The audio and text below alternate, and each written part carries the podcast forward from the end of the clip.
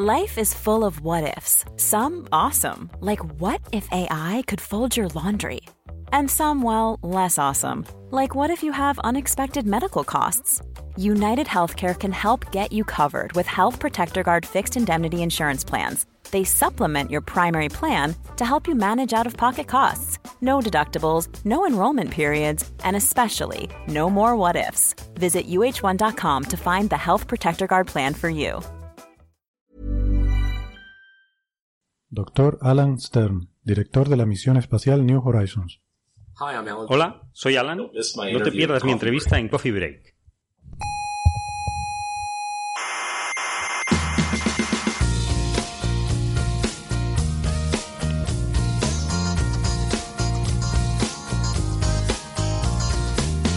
Aquí comienza Coffee Break, la tertulia semanal de la actualidad científica. Solventaréis hoy todas las dudas acerca del universo que se ha formulado la humanidad desde el principio de los tiempos. Ah, Pregunto. no, todas, todas, no. Oh, vaya tertulia.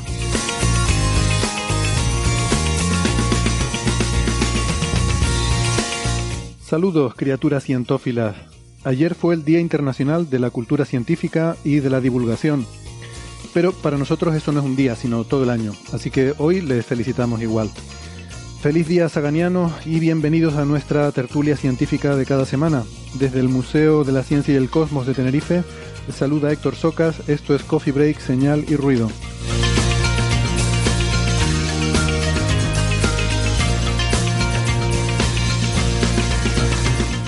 Hoy hablaremos de una bella fantasía que además es ciencia casera, made in Coffee Break.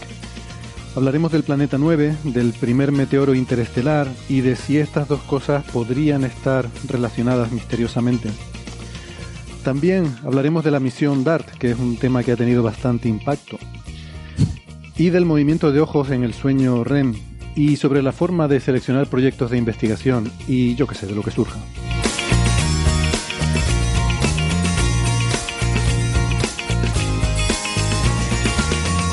Antes les quiero recordar que además de la radio eh, nos pueden escuchar en internet en muchas plataformas como en Evox, Spotify, Google Podcast, Apple Podcast, Amazon Music, TuneIn, Lecton, Squid y en amautas.com.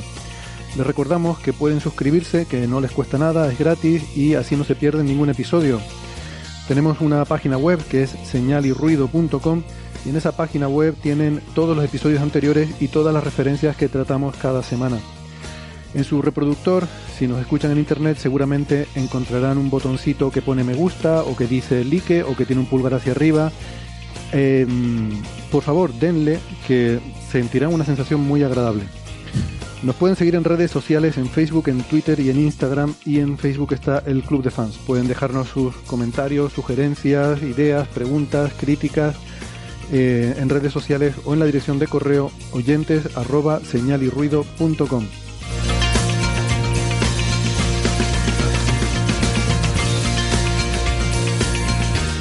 Si les gusta más la radio analógica de toda la vida, nos pueden escuchar si viven en Canarias, en Icoden Daute Radio, Radio ECA, Ondas Yaiza y Radio Juventud en Gran Canaria.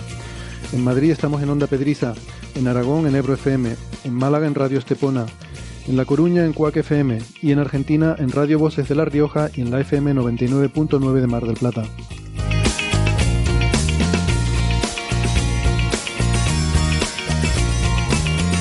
Hoy aquí en el museo me acompaña Nacho Trujillo, que es doctor en ciencias físicas e investigador en el Instituto de Astrofísica de Canarias. Hola Nacho. Hola, ¿cómo están? ¿Qué tal? Encantado de estar por aquí. Bienvenido, un placer tenerte de vuelta. Eh, en tierras peninsulares, por videoconferencia, tenemos a Alberto Aparici en Valencia, que es doctor en ciencias físicas y comunicador científico en el Instituto de Física Corpuscular de Valencia y hace cosas en Onda Cero, en la radio. Hola Alberto, ¿qué tal? Hola, ¿qué tal Héctor? Soy catalán, en la radio hago cosas, efectivamente. Haces cosas. Eh, en la radio. Y hoy estreno la temporada de Bufanda, como ven la gente que está en, en, YouTube, porque estoy en una sala donde hace un poco de frío, hace como 21 grados, aunque en el exterior hace unos agradabilísimos 26 de los que no estoy disfrutando. Sí, sí, se ve que no, no estás en tu sitio de grabación habitual, eh, no sé si es una sala ahí en el IFIC que te has Sí, exacto, es, es, el, es el seminario del IFIC, hoy tenía que estar aquí y me, y me venía bien. Y hay otra sala en el IFIC que es mejor que esta, yo espero que no se escuche mucho reverb, pero a lo mejor hay un pelín de reverb porque esta sala no es tan buena.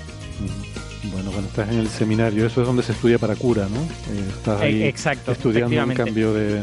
Diagramas, diagramas de Feynman imprescindibles para la metafísica del cristianismo. Muy bien. Eh, más hacia el norte, en Santiago de Compostela, tenemos a José Edelstein. ¿Qué tal, José? ¿Cómo estás? ¿Qué tal, Héctor? Nacho, estáis? Este, bueno, yo aquí en Santiago de Compostela, Galicia, eh, día nublado, como casi todos los días. información redundante la que estás dando. Eh, José es doctor en ciencias físicas, profesor en la Universidad de Santiago de Compostela y en Málaga tenemos a Francis Villatoro. Hola Francis, ¿cómo estás? Pues muy bien, aquí en Málaga también información redundante. Hoy también hace un día bueno, hará unos 24 grados, el cielo azul. Lo que sí hay es un pelín de viento, un poquito de viento que, bueno, a veces es bastante agradable, o bueno, depende de si estás en una esquina, lo mismo es un pelín más desagradable, pero en general eh, un tiempo muy agradable para pasear. Bueno, tiempo agradable y solito que, a ver, que, un día bueno lo puede tener José también en Galicia. Quiero decir que que esté nublado no quiere decir que no se pueda tener un día bueno, ¿no? A veces... No, no, uno, uno por año hay. sí, pero...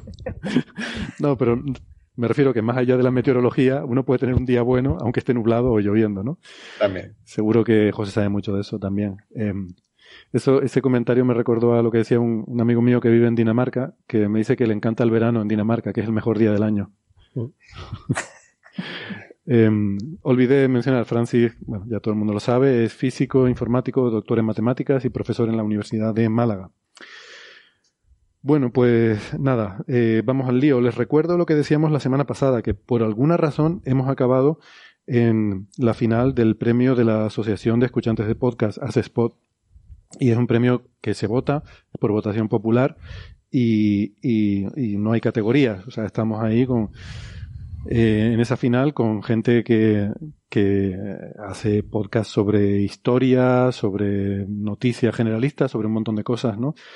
Y, y, por tanto no vamos a ganar, pero ya estar en esa final nos pone súper contentos. Y usted, eh, querido oyente, no tiene por qué votarnos, mm, por supuesto. O sea, cada uno tiene derecho de ser como sea. Y si usted, si usted tiene, eh, no, no me quiero meter en las cosas que puedan pasar por la mente de, la gente, pero vamos, si, quiere, si no quiere votarnos, no hace falta que vaya a la página web que es eh, no vaya a esa página y no nos vote. Y ya está, no pasa nada. No se lo vamos a tener. Yo no, yo no, creo que haya mala gente que no vaya a votar y que no mande a sus familiares, amigos, enemigos a votar. Incluso se puede votar varias veces, ¿no? No, creo. por el mismo, creo. Bueno, se podía votar, pero por diferentes programas, me parece. Varios ordenadores, el, el, ciber de la esquina. Ah, bueno. No, no, no, no, no te pide el DNI, te pide el DNI o algo así para evitar este tipo de picarescas, pero bueno. Se pueden robar DNIs. Se puede votar en nombre de otra gente. Digo, sé que los competidores lo hacen, así que. claro, claro. Para estar en igualdad de, en igualdad de condiciones. Bueno. En fin, pues nada, eh, vamos al lío. Queríamos empezar, aunque todo el mundo está hablando de lo de la misión DART, lo vamos a dejar para más tarde porque tenemos que aprovechar que Nacho está aquí la primera hora y tenemos que exprimirlo bastante. Porque, mm, a ver, hablando de premios, eh, y de cosas así improbables que pueden ocurrir, em, estamos buscando el planeta 9. Y, es una historia curiosa que además ha salido un poco de Coffee Break, así que tenemos ganas de, contárselo. Ya lo estuvimos contando con Alberto, ¿verdad? En La Brújula el otro día. No, en, más de uno fue. Perdón, en, más de uno. En más de uno. Me hace, me hace gracia porque he dicho, estamos buscando el planeta 9 y no es una especie de plural generalista científico de la humanidad, está buscando el planeta 9. Realmente vosotros dos estáis buscando el planeta 9. Exactamente. es más, te voy a decir una cosa que, que, que, es una novedad respecto al jueves pasado cuando hablamos de este tema, que es que ya tenemos las primeras observaciones. Oh. Entonces, ya estamos literalmente eh, buscando, ¿no? estamos mirando los datos y buscando el planeta 9. Mm, aunque todavía necesitamos más observaciones, ¿no? Pero bueno.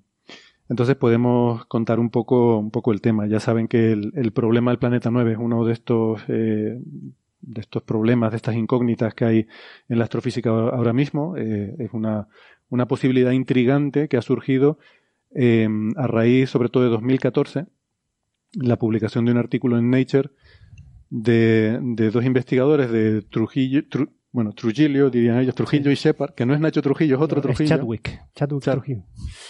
Chad Trujillo y Scott Shepard, em, que son investigadores que trabajan en, eh, básicamente han, descubierto muchos cuerpos menores del sistema solar.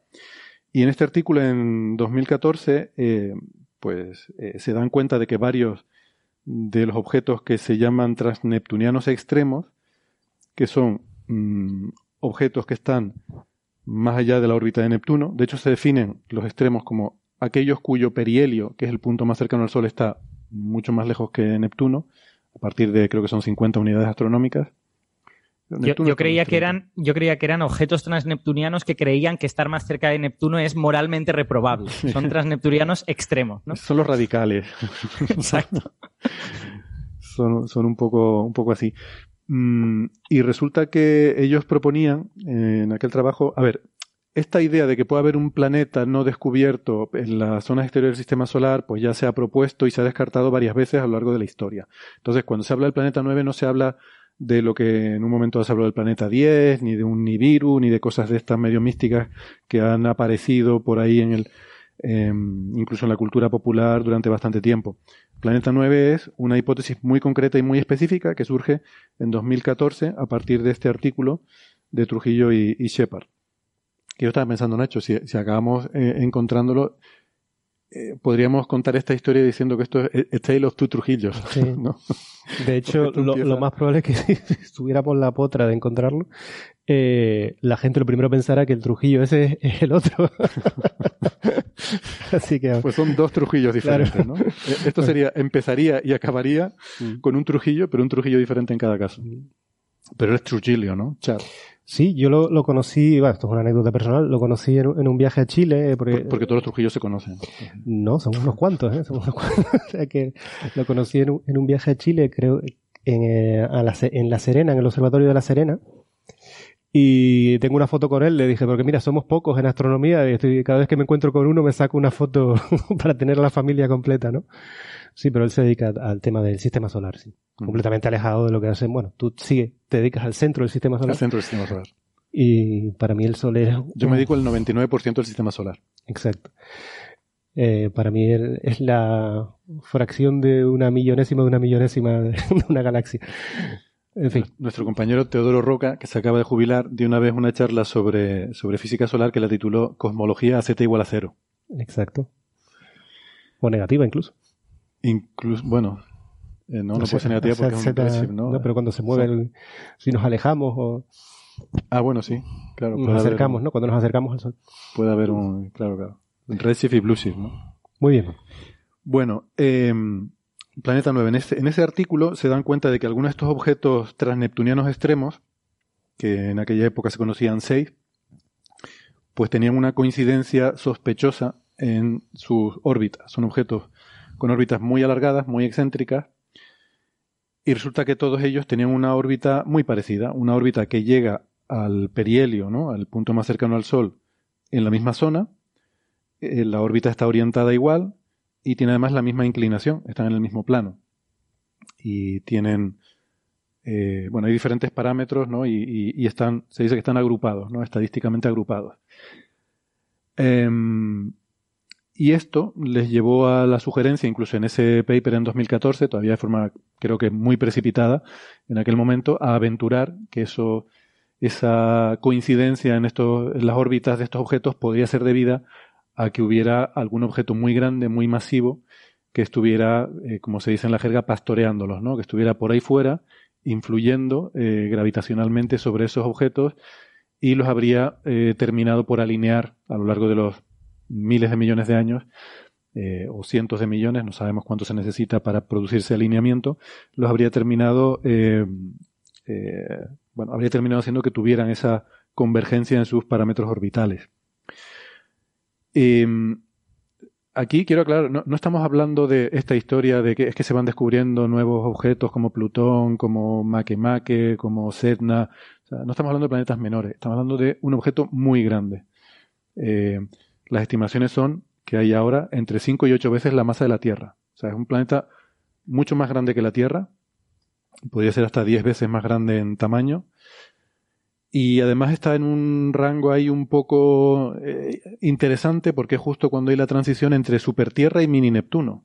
sería un y es un planeta de un tipo que no hemos visto antes. Es decir, que sabemos que hay exoplanetas de esos tipos, pero em, no es como los planetas que conocemos del sistema solar. De hecho, para mí casi lo, lo más interesante de toda esta historia es si fuera un planeta completamente diferente a los que conocemos perfectamente en el sistema solar, ¿no? Porque estaría a una distancia, estaría muy lejos, pero todavía dentro del rango de lo que puede aspirar la humanidad en un siglo, a lo mejor eh, llegar y sacar una foto a lo más parecido a un exoplaneta, ¿no?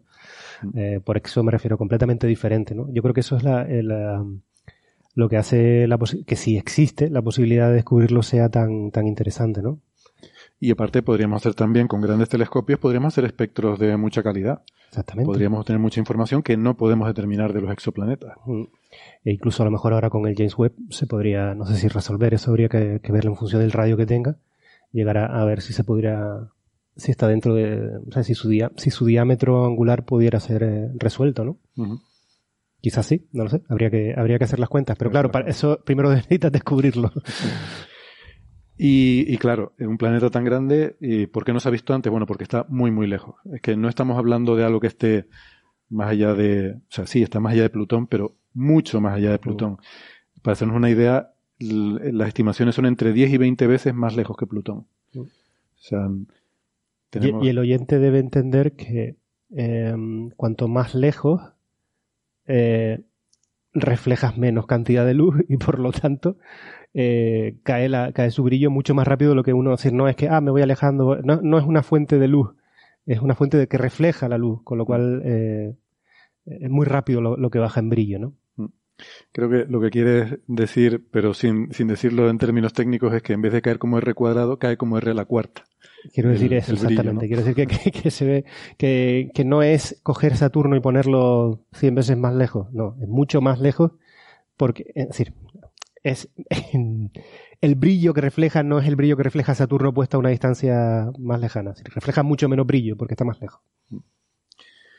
Bueno, entonces em, esa idea, pues, del planeta 9, que como digo, empezó con este, este artículo en Nature de, Trujillo y Shepard, eh, luego fue ganando tracción porque otros investigadores empezaron también a estudiar esa posibilidad eh, Brown y Battegen han sido los que más han trabajado en hacer simulaciones eh, que inicialmente eran escépticos, por cierto.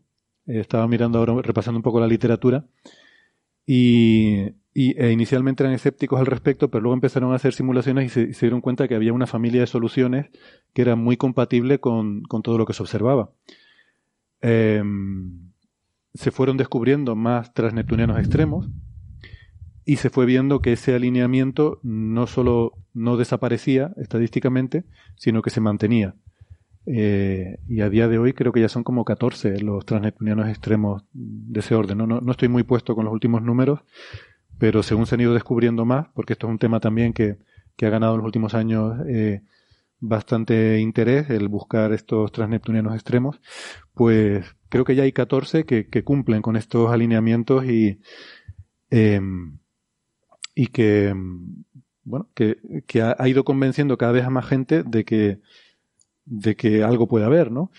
Em, he visto también artículos de dos investigadores españoles que trabajan mucho en este tipo de simulaciones dinámicas, que son los hermanos de la Fuente Marcos, Carlos y Raúl de la Fuente Marcos, eh, también con un colega de Cambridge que se han puesto a hacer simulaciones de, de estas cosas y, y, también me ha llamado la atención que el primer artículo de los hermanos de la Fuente Marcos era un poco crítico con, con la idea de Trujillo y Shepard, eh, argumentando que esa población probablemente era eh, de, corta duración. Eh, pero luego han ido, han ido haciendo otros estudios con más simulaciones y, y, bueno, pues ven también en sus simulaciones la posibilidad de que pueda existir este, esta supertierra o este mini Neptuno muy lejos que vaya produciendo estos alineamientos, ¿no? Em, entonces, bueno, esa es un poco la... Mm, eh, se han hecho algunos intentos de, detectarlo observacionalmente, porque las simulaciones, sobre todo las de Brown y Battegen, ya son suficientemente detalladas, o sea, se, han puesto a hacer eh, montones de simulaciones donde ponen aleatoriamente planetas con diferentes propiedades y van viendo cuáles de esas simulaciones acaban dando lugar a un alineamiento como el que se observa de los transneptunianos. ¿no? Y entonces de esa forma pueden restringir cuál es el rango de posibilidades, eh, cuál es el abanico de, posibles órbitas y de posibles parámetros del planeta 9. Y bueno, pues mm, tienen, digamos, un, bueno, iba a decir que está bastante definido hasta cierto punto, ¿no? Por, por, ejemplo, la distancia a la que estaría este planeta sería entre 300 y 600 unidades astronómicas. O sea, eso es muchísimo. Plutón está a menos de 40. O sea, estamos hablando de eso, entre 10 y 20 veces más lejos que Plutón, ¿no?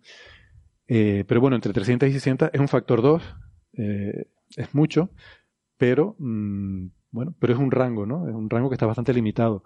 Las masas, pues entre 5 y 8 masas solares, pues también es casi un factor 2 de rango, pero, pero te da una idea de, de más o menos qué es lo que estás eh, viendo.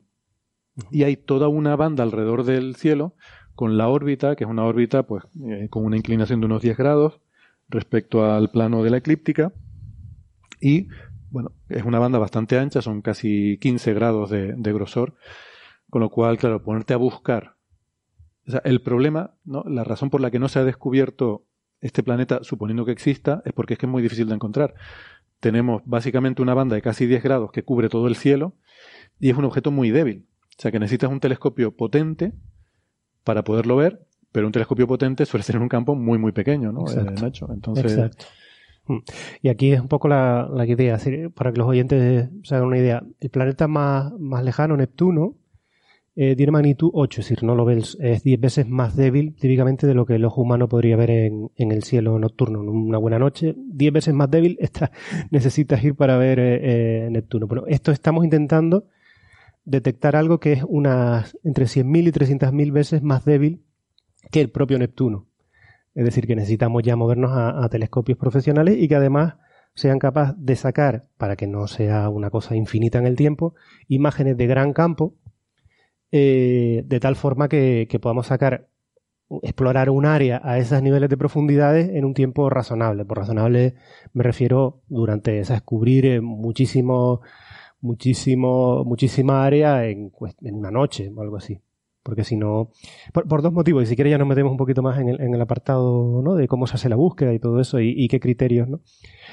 Eh, cuando, cuando Héctor sugiere, bueno, nos has explicado, Héctor, quizás antes de meternos en esto, cómo llegas a la, segundo apartado, ¿no? vale, el planeta nuevo está ahí.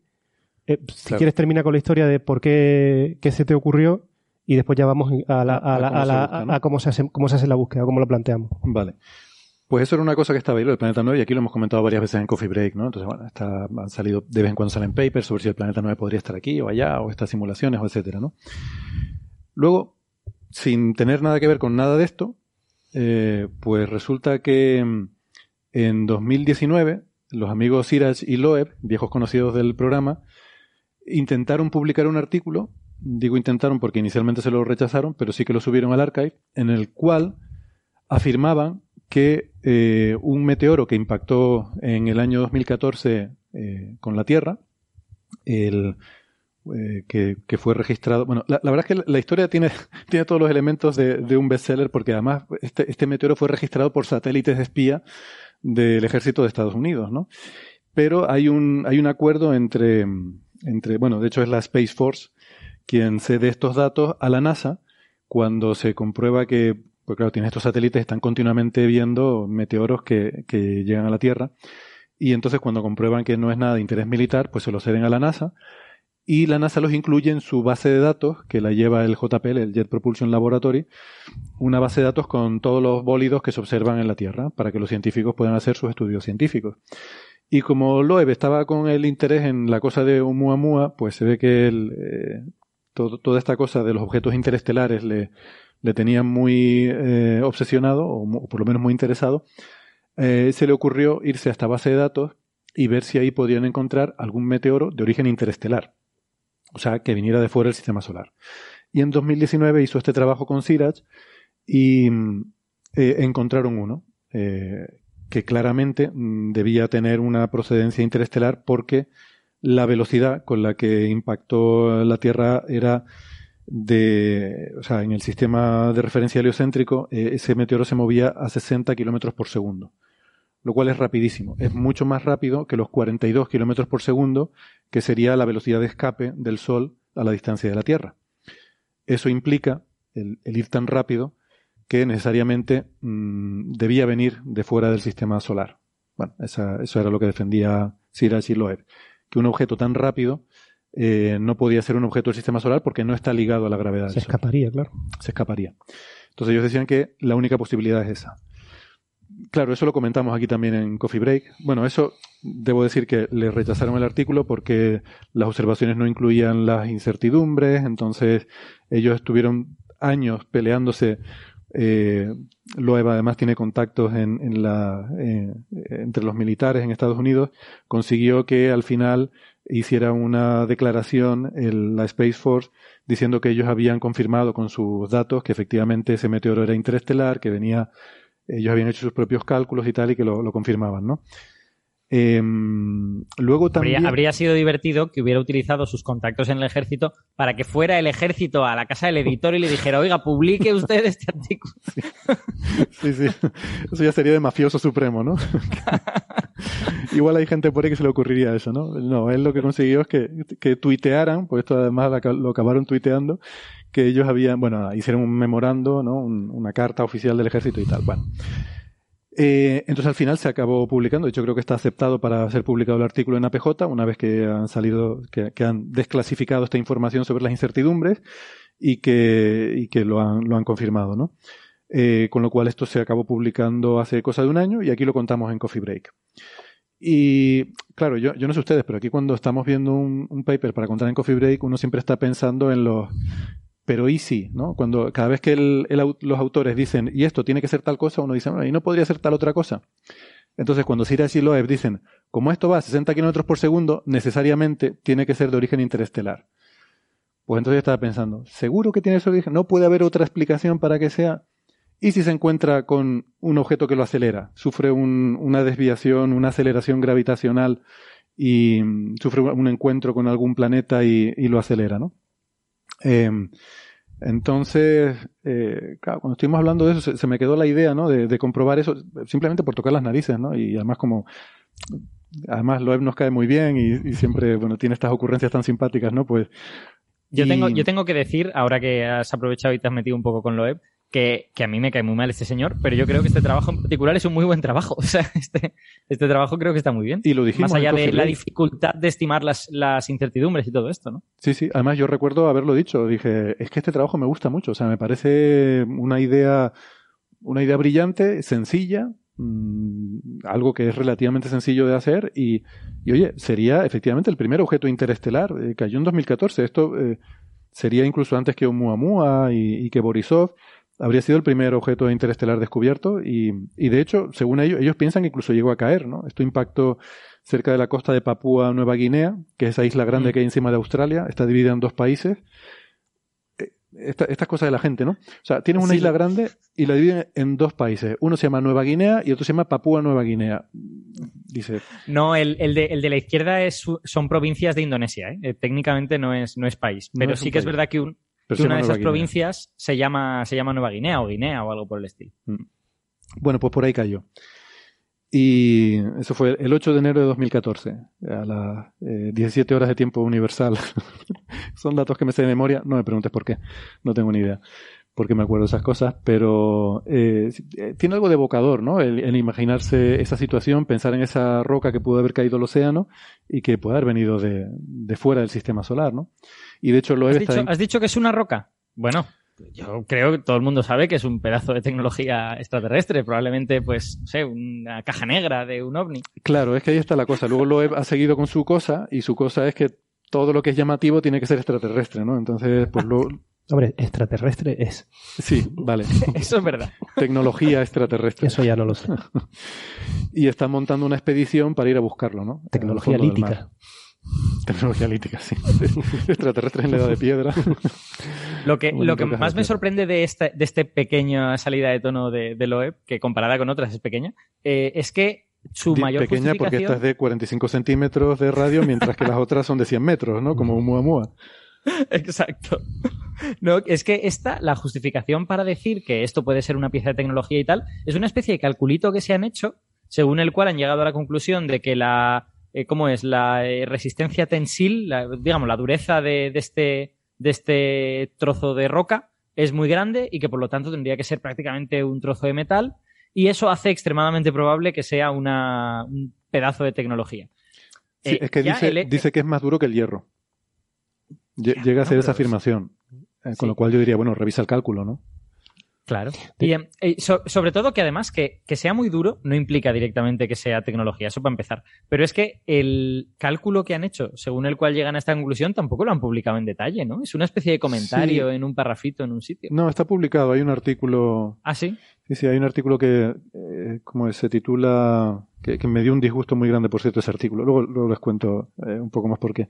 Se titula algo así como sobre la fuerza tensil y la velocidad inicial de, de CNEOS 2014-0108, eh, este, este meteoroide. Es verdad que no está publicado con refería, está publicado en las Research Notes de la American Astronomical Society. Son las Exacto. notas de investigación. Es, un, eh, conoces, ¿no? Esta publicación. Es, es una especie de publicación sin, sin árbitro a la cual puedes enviar mm, cosas, cálculos de servilleta que has hecho, algo que te parece interesante que, que, que, quieres compartir con los colegas, pero que no es realmente un trabajo de investigación eh, con todo, no sé, eh, la, verdad es que no entiendo muy bien la justificación de este tipo de publicaciones, pero bueno. En cualquier caso, el hecho de que sea de un material muy duro, ¿no? Muy, muy denso, eh, creo que apoya la, la, idea de que efectivamente es un objeto extraterrestre, porque siempre he tenido la sensación de que cualquier cosa que viniera de muy lejos y ha estado continuamente bombardeado, rayos cósmicos, cualquier... Eh, recuerden que solamente por tener algo en el espacio te van cayendo cositas, ¿no? Y si bajas a una velocidad muy grande es como si te metieran una bala, ¿no? Entonces, yo creo que el sesgo es que, lo que venga de muy lejos tiene que ser eh, muy resistente, ¿no? Sí, quiere decir que es interestelar, ¿no? Que refuerza la idea que es interestelar. Creo, creo yo que, creo que yo que, o sea, cuando lo, cuando dijeron, no, esto es algo muy denso, digo, es que, es que creo que probablemente lo poco denso no llega, ¿no? Bueno, de hecho, hace poco sacaron otro artículo en el que decían que, que probablemente los objetos interestelares son particularmente duros, ¿no? Mm. Eh, y a lo mejor tiene que ver con eso, aunque si no son muy duros, pues, son, pues ya habrían desaparecido. Muy bien. En fin, eh, total, que, que, llegó eso, eh, o sea, publicaron ese artículo, lo contamos en Coffee Break, y en, en un momento dado, o sea, se, se, me ocurrió hacer la comparación de, de las dos, estas dos cosas que hemos estado hablando, el planeta 9 y el origen del meteorito interestelar, porque además en, en el artículo de Siraj y Loeb daban las coordenadas de, en el cielo de, de origen de, de este meteoroide, ¿no? Se, llama meteoroide a la roca cuando va por el espacio, ¿vale? Y meteoro cuando ya llega a la Tierra y, produce un, una estela de luz. Pues, claro, era tan fácil como cogerse los papers de simulaciones, ver la, la, órbita por donde iba y marcar ahí, poner una crucecita y decir, de, aquí sale el origen. Y tenía idea de hacerlo, pero esto que lo vas dejando, lo vas dejando y tal, y se me pasaron un par de semanas. Y cuando lo hice, pues es que fue como un momento de estos de, de shock porque, eh, o sea, lo voy a poner, por lo menos para que la gente que está viendo en, YouTube lo pueda ver. Voy a compartir la pantalla un momento para enseñarles, a ver si tengo esto por aquí. La grafiquita, más o menos, lo que viene en ese momento es esto, ¿no? Esta gráfica que están viendo aquí, vemos esta banda es la órbita eh, predicha en las simulaciones del planeta 9. La distribución en el cielo, la proyección en el cielo de dónde debería estar el planeta, el, planeta 9, exactamente. Exactamente. Y hay diferentes colores porque hay una zona que es más probable, porque por aquí va más despacio, porque es el afelio, el punto más lejos, y esta zona roja es donde es más probable que esté. Bueno, pues las coordenadas que daban Sierra y Loeb están aquí, donde está esta elipse azul que se ve aquí, o sea, prácticamente en la zona roja.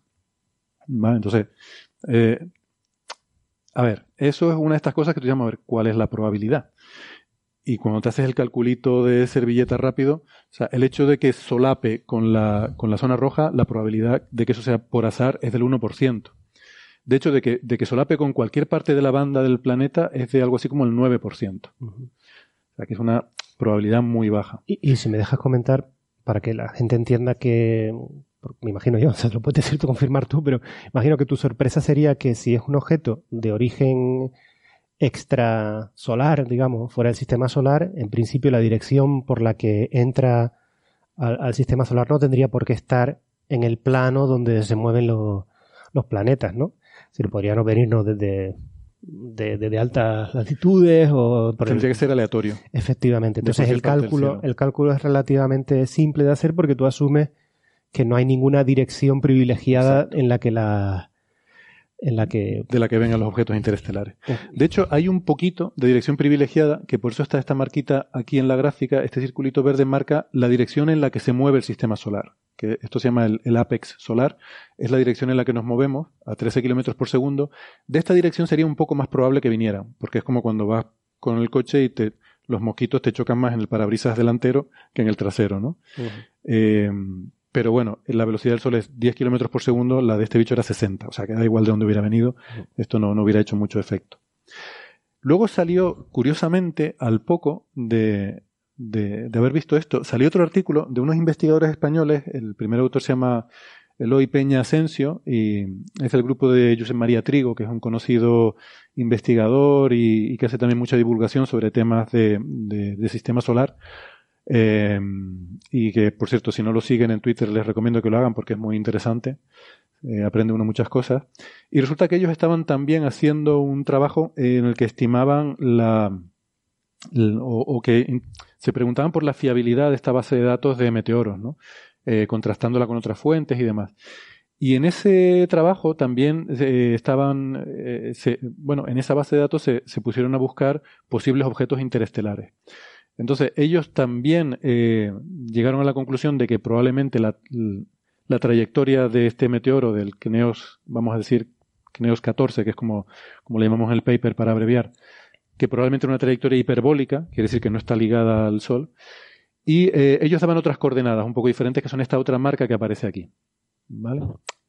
Y esto, debo decir que eh, nos produjo una cierta angustia cuando salió esto, pero bueno, me, estoy adelantando. Eh. Luego contamos un poco las batallitas, Nacho, porque te acuerdas cuando empezó a haber diferentes coordenadas, ¿no? Es que unos dan unas coordenadas, otros dan otras. Bueno, si quieres ahora retomo yo la, historia de donde se ha quedado, decir que, bueno, la... Bueno, termina ya el paper, sí, termino de, dejo de compartir la pantalla y, termino la historia, ¿no? Entonces, esto llevaba a la sospecha de que quizás este meteoro eh, había sido desviado por algún objeto masivo y, por supuesto, cuando comparas con los planetas conocidos, no pasó cerca de ninguno de ellos. Entonces, la, la, hipótesis que claramente se perfila es decir, quizás existe un planeta no conocido que está ahí y lo que ha ocurrido es que este, meteo, este meteoroide ha sido deflectado por la gravedad de este planeta y nos viene, evidentemente, de la dirección en la que está el planeta, ¿no? Porque nos lo ha lanzado. es como que el planeta 9 nos ha lanzado una pedrada.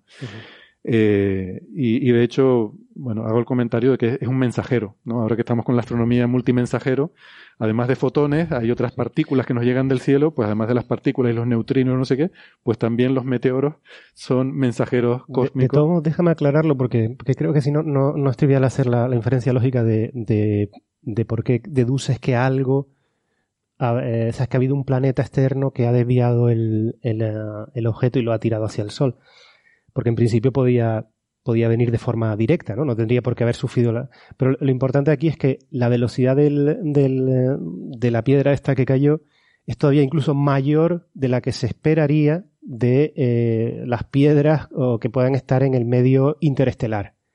Porque la dispersión de velocidades, eh, en, el, en el sitio de la galaxia donde estamos, que está a eso, a unos 24.000 años luz del centro de la galaxia, bueno, pues la típica velocidad a la que se mueven las cosas, pues será del orden de 20, 25 kilómetros por segundo.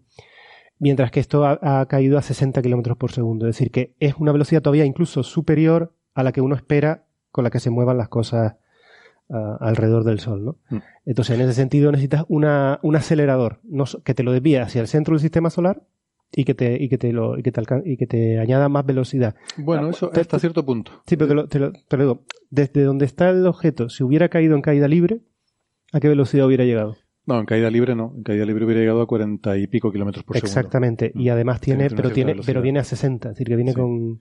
Sí, lo que pasa es que tienes que tener en cuenta el movimiento del Sol con respecto a tal. O sea, la velocidad que le tenemos calculada a ese objeto en el medio interestelar es una velocidad calculada asumiendo que viene directo. Si ha sido desviado, entonces no sabemos cuál era antes su, su, velocidad relativa con respecto a nosotros, con lo cual no podemos hacer ese cálculo sin saber cuál era la dirección de la que venía antes. Pero lo que sí podemos hacer efectivamente, eh, lo, que, eh, lo que dice Nacho es cierto, es que eso es un argumento en contra de que haya venido directamente, porque su velocidad, si hubiera venido directamente, eso sí lo podemos calcular, y su velocidad en el medio interestelar con respecto a la velocidad promedio, lo que se llama el local standard of rest, es demasiado alta, serían casi 60 kilómetros por segundo, 50 y largos. O sea, hay, eh, esa es una de las anomalías, ¿no? Eh, que, o sea, una vez visto esto, luego te, pones a mirar más en detalle y, y, hay tres cosas que son anómalas sobre este meteoro estadísticamente. Una es esa, que efectivamente si lo extrapolas, si supones que no ha interactuado con nada y lo extrapolas al medio interestelar, se mueve a una velocidad demasiado alta y la, eh, o sea, es una velocidad peculiarmente alta a nivel de más de dos sigma, dos sigma, o sea, un noventa y pico por ciento de probabilidad de que, de que eso no, de que no sea así, vamos, de que, de que haya algo, eh, de que haya algo incorrecto con esa construcción, con esa hipótesis. Otra anomalía, lo que pasa es que esa anomalía está un poco asociada con la anterior, eh, pero que la, la cito aparte es el hecho de que la, de que viene muy cerca de la eclíptica. Mm, evidentemente, al haber dicho antes que venía muy cerca del, de donde venía el planeta 9, ya estoy diciendo que viene cerca de la eclíptica porque el planeta 9 está cerca de la eclíptica, a solo 10 grados. Eh, pero aquí lo marco como una anomalía separada porque lo que quiero argumentar es que si nos olvidamos de toda la evidencia anterior del planeta 9, la descartamos, nos olvidamos de Chad y Trujillo, de, perdón, de, Trujillo y Shepard, nos olvidamos de Brown y Vatigan y nos olvidamos de todo lo que ha dicho la gente sobre el planeta 9 antes y de todas esas simulaciones. Pues este meteoro aporta evidencia o apoyo adicional a la existencia del planeta 9, que es independiente de los transneptunianos. ¿Por qué? Porque viene cerca de la eclíptica, lo cual es poco esperable en un meteoro interestelar, porque esto de las velocidades que comentaba Nacho, y además hay un tercer argumento que es un poco más alambicado, eh, que lo dan Siraj y Loeb en, su artículo, que tiene que ver con que mm, para haber sido expulsado de su sistema planetario a esta velocidad, tiene que venir de la zona interior de su sistema planetario. En las zonas interiores de un sistema planetario hay menos masa, o sea, la nube em, de la que se forman las estrellas de los sistemas planetarios tiene más masa, más densidad de masa hacia adentro, perdón, hay menos masa adentro y más afuera, ¿no? Eh, porque el, perímetro es mayor.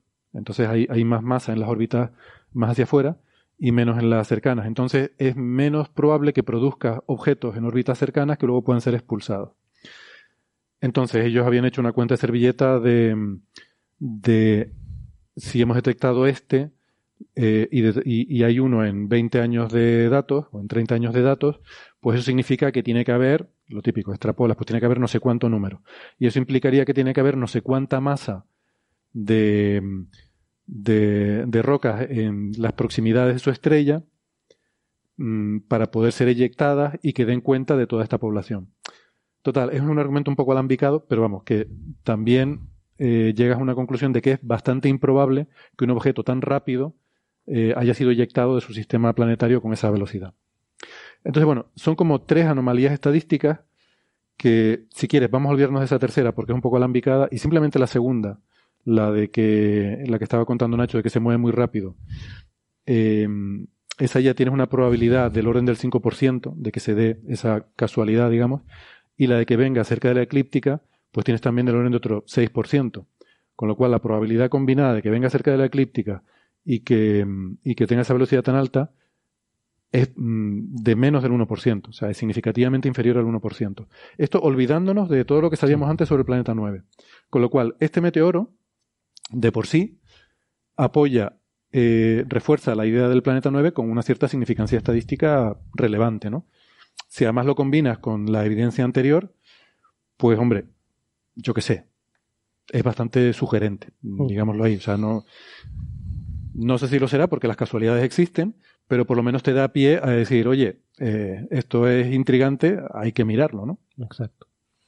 Y aquí es donde entro yo. Y aquí, exactamente, esto es la parte de la predicción, ¿no? Y decir, y yo, yo me puse muy contento, y bueno, pues venga, voy a, voy a publicar un artículo diciendo, hago una predicción de que el planeta 9 está en tal sitio. Mm. Lo voy a decir, en las coordenadas 50 de ascensión recta, eh, 48,2 más menos 4 grados de ascensión recta, y 10,3 más menos 1,8 de declinación. es un sitio que se puede ir, apuntar un telescopio y verlo. O sea, es una hipótesis testable. Mm digo, lo, lo, pongo ahí y tal, y si alguien va y lo descubre, digo, qué bueno, o sea, maravilloso. Habría contribuido a descubrir el planeta 9, súper contento. Esto está, por cierto, para la gente que le guste mirar el cielo, casi en el punto donde se juntan las constelaciones de Aries, em, Tauro y Cetus. Es decir, que se ve ahora.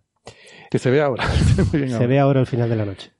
Y comentándolo con Nacho, no, yo creo que creo que la primera vez que creo que la razón por la que yo te contacto es porque lo veo en el Astro PH y le digo, pero si esto lo podemos hacer. o sea, digo, magnitud, dices, aquí pones en el Astra o lo ponías por ahí, magnitud 20 y hay que explorar como una región de no sé, a 20 grados cuadrados o 30 grados. Digo, esto lo, además digo, esto lo podemos hacer y lo... No, es que me preguntaste que, con qué telescopio lo estaba buscando. Y yo buscarlo, digo, no, hombre, eso es complicadísimo, esto buscarlo no. Y, me dicen, Nacho, pero ¿cómo que no? Pero si esto, digo, esto, digo, eh, le hice la prueba del algodón a Héctor, que es la prueba que hay que hacerle a todos los teóricos. Si te lo crees, de verdad, estarás dispuesto a dedicar tiempo a, a unas observaciones para encontrarlo, ¿no? Sí, sí, sí, sí, digo, vale, pues entonces este chico se lo cree de verdad. Y... esto es interesante porque lo comentaba con Alberto el otro día cuando estuvimos contando esto en tu programa, Alberto, que me parece que es relevante para un poco. A mí ni se me había pasado por la cabeza ir a un telescopio a, mirar, o sea, porque. Y, esto da una idea. A lo mejor la gente piensa que ir a observar es ir al telescopio, mirar y ver si las cosas están. Y es que es para nada trivial. Lleva un montón de trabajo.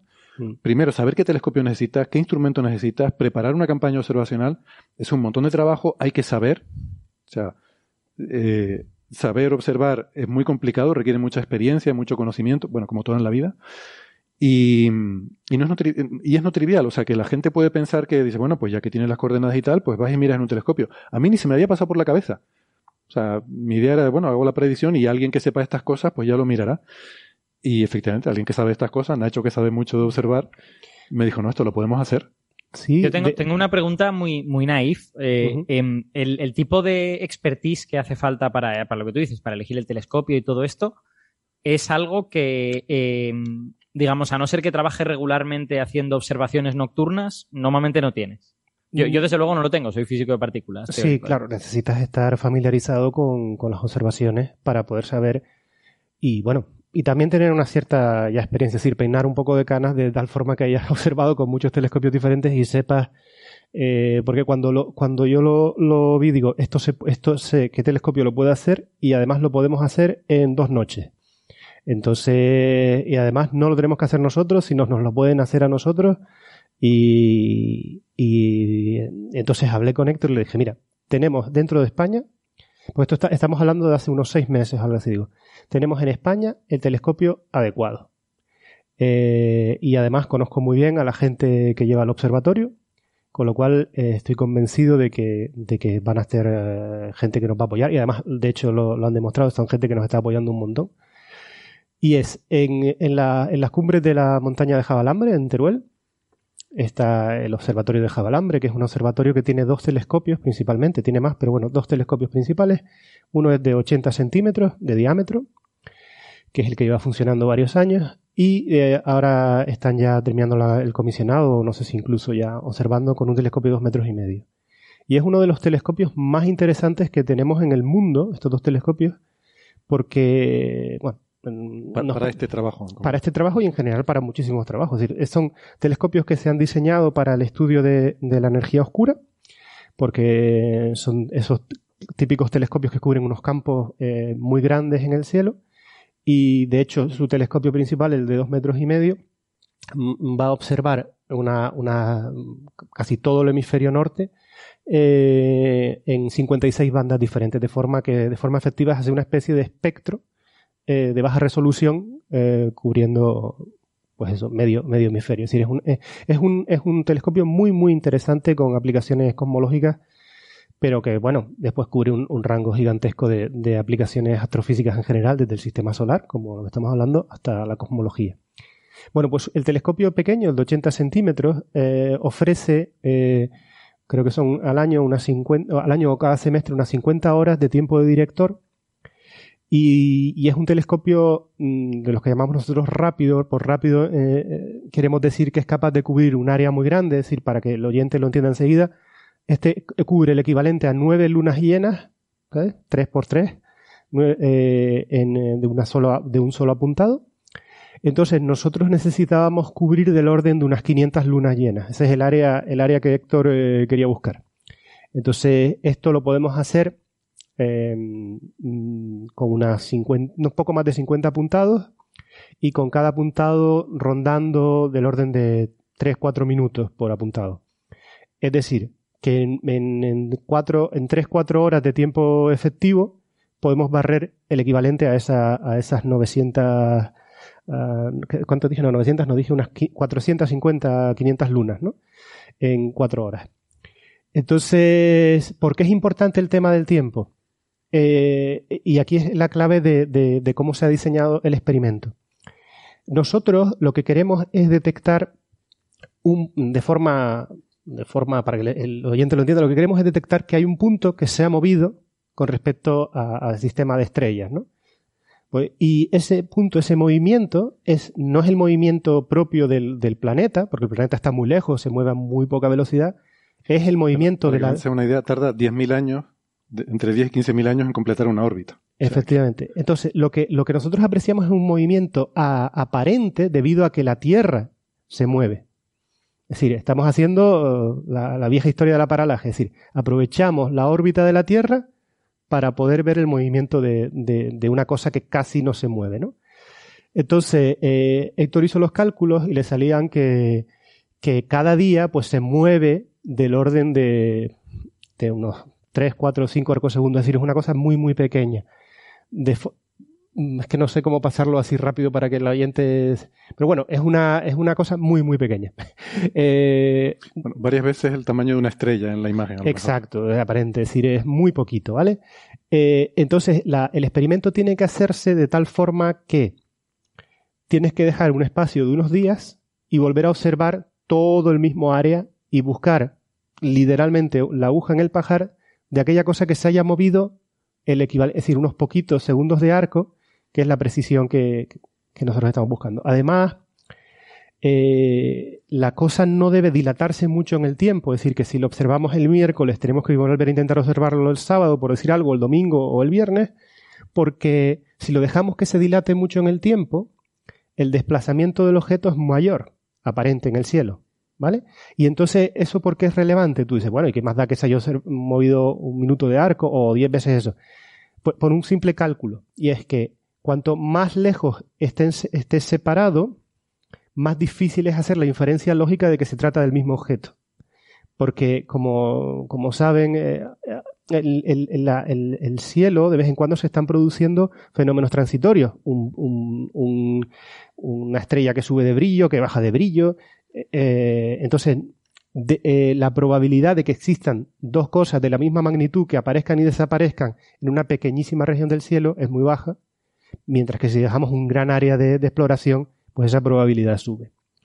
Entonces, el, digamos, digamos que os podría pasar algo del tipo ver que en una foto hay un punto y en la otra foto hay otro punto diferente y el anterior no está, Exacto. pero pudiera ser que fuesen dos cosas distintas, ¿no? Y que, y que, una entrase en el campo y saliera y que otra entrase y saliera. Y Efectivamente. Y además, y, y, sobre todo piensa que aquí lo peligroso es que estamos observando en el plano de la eclíptica, hay un montón de piedritas en el campo. Uh -huh.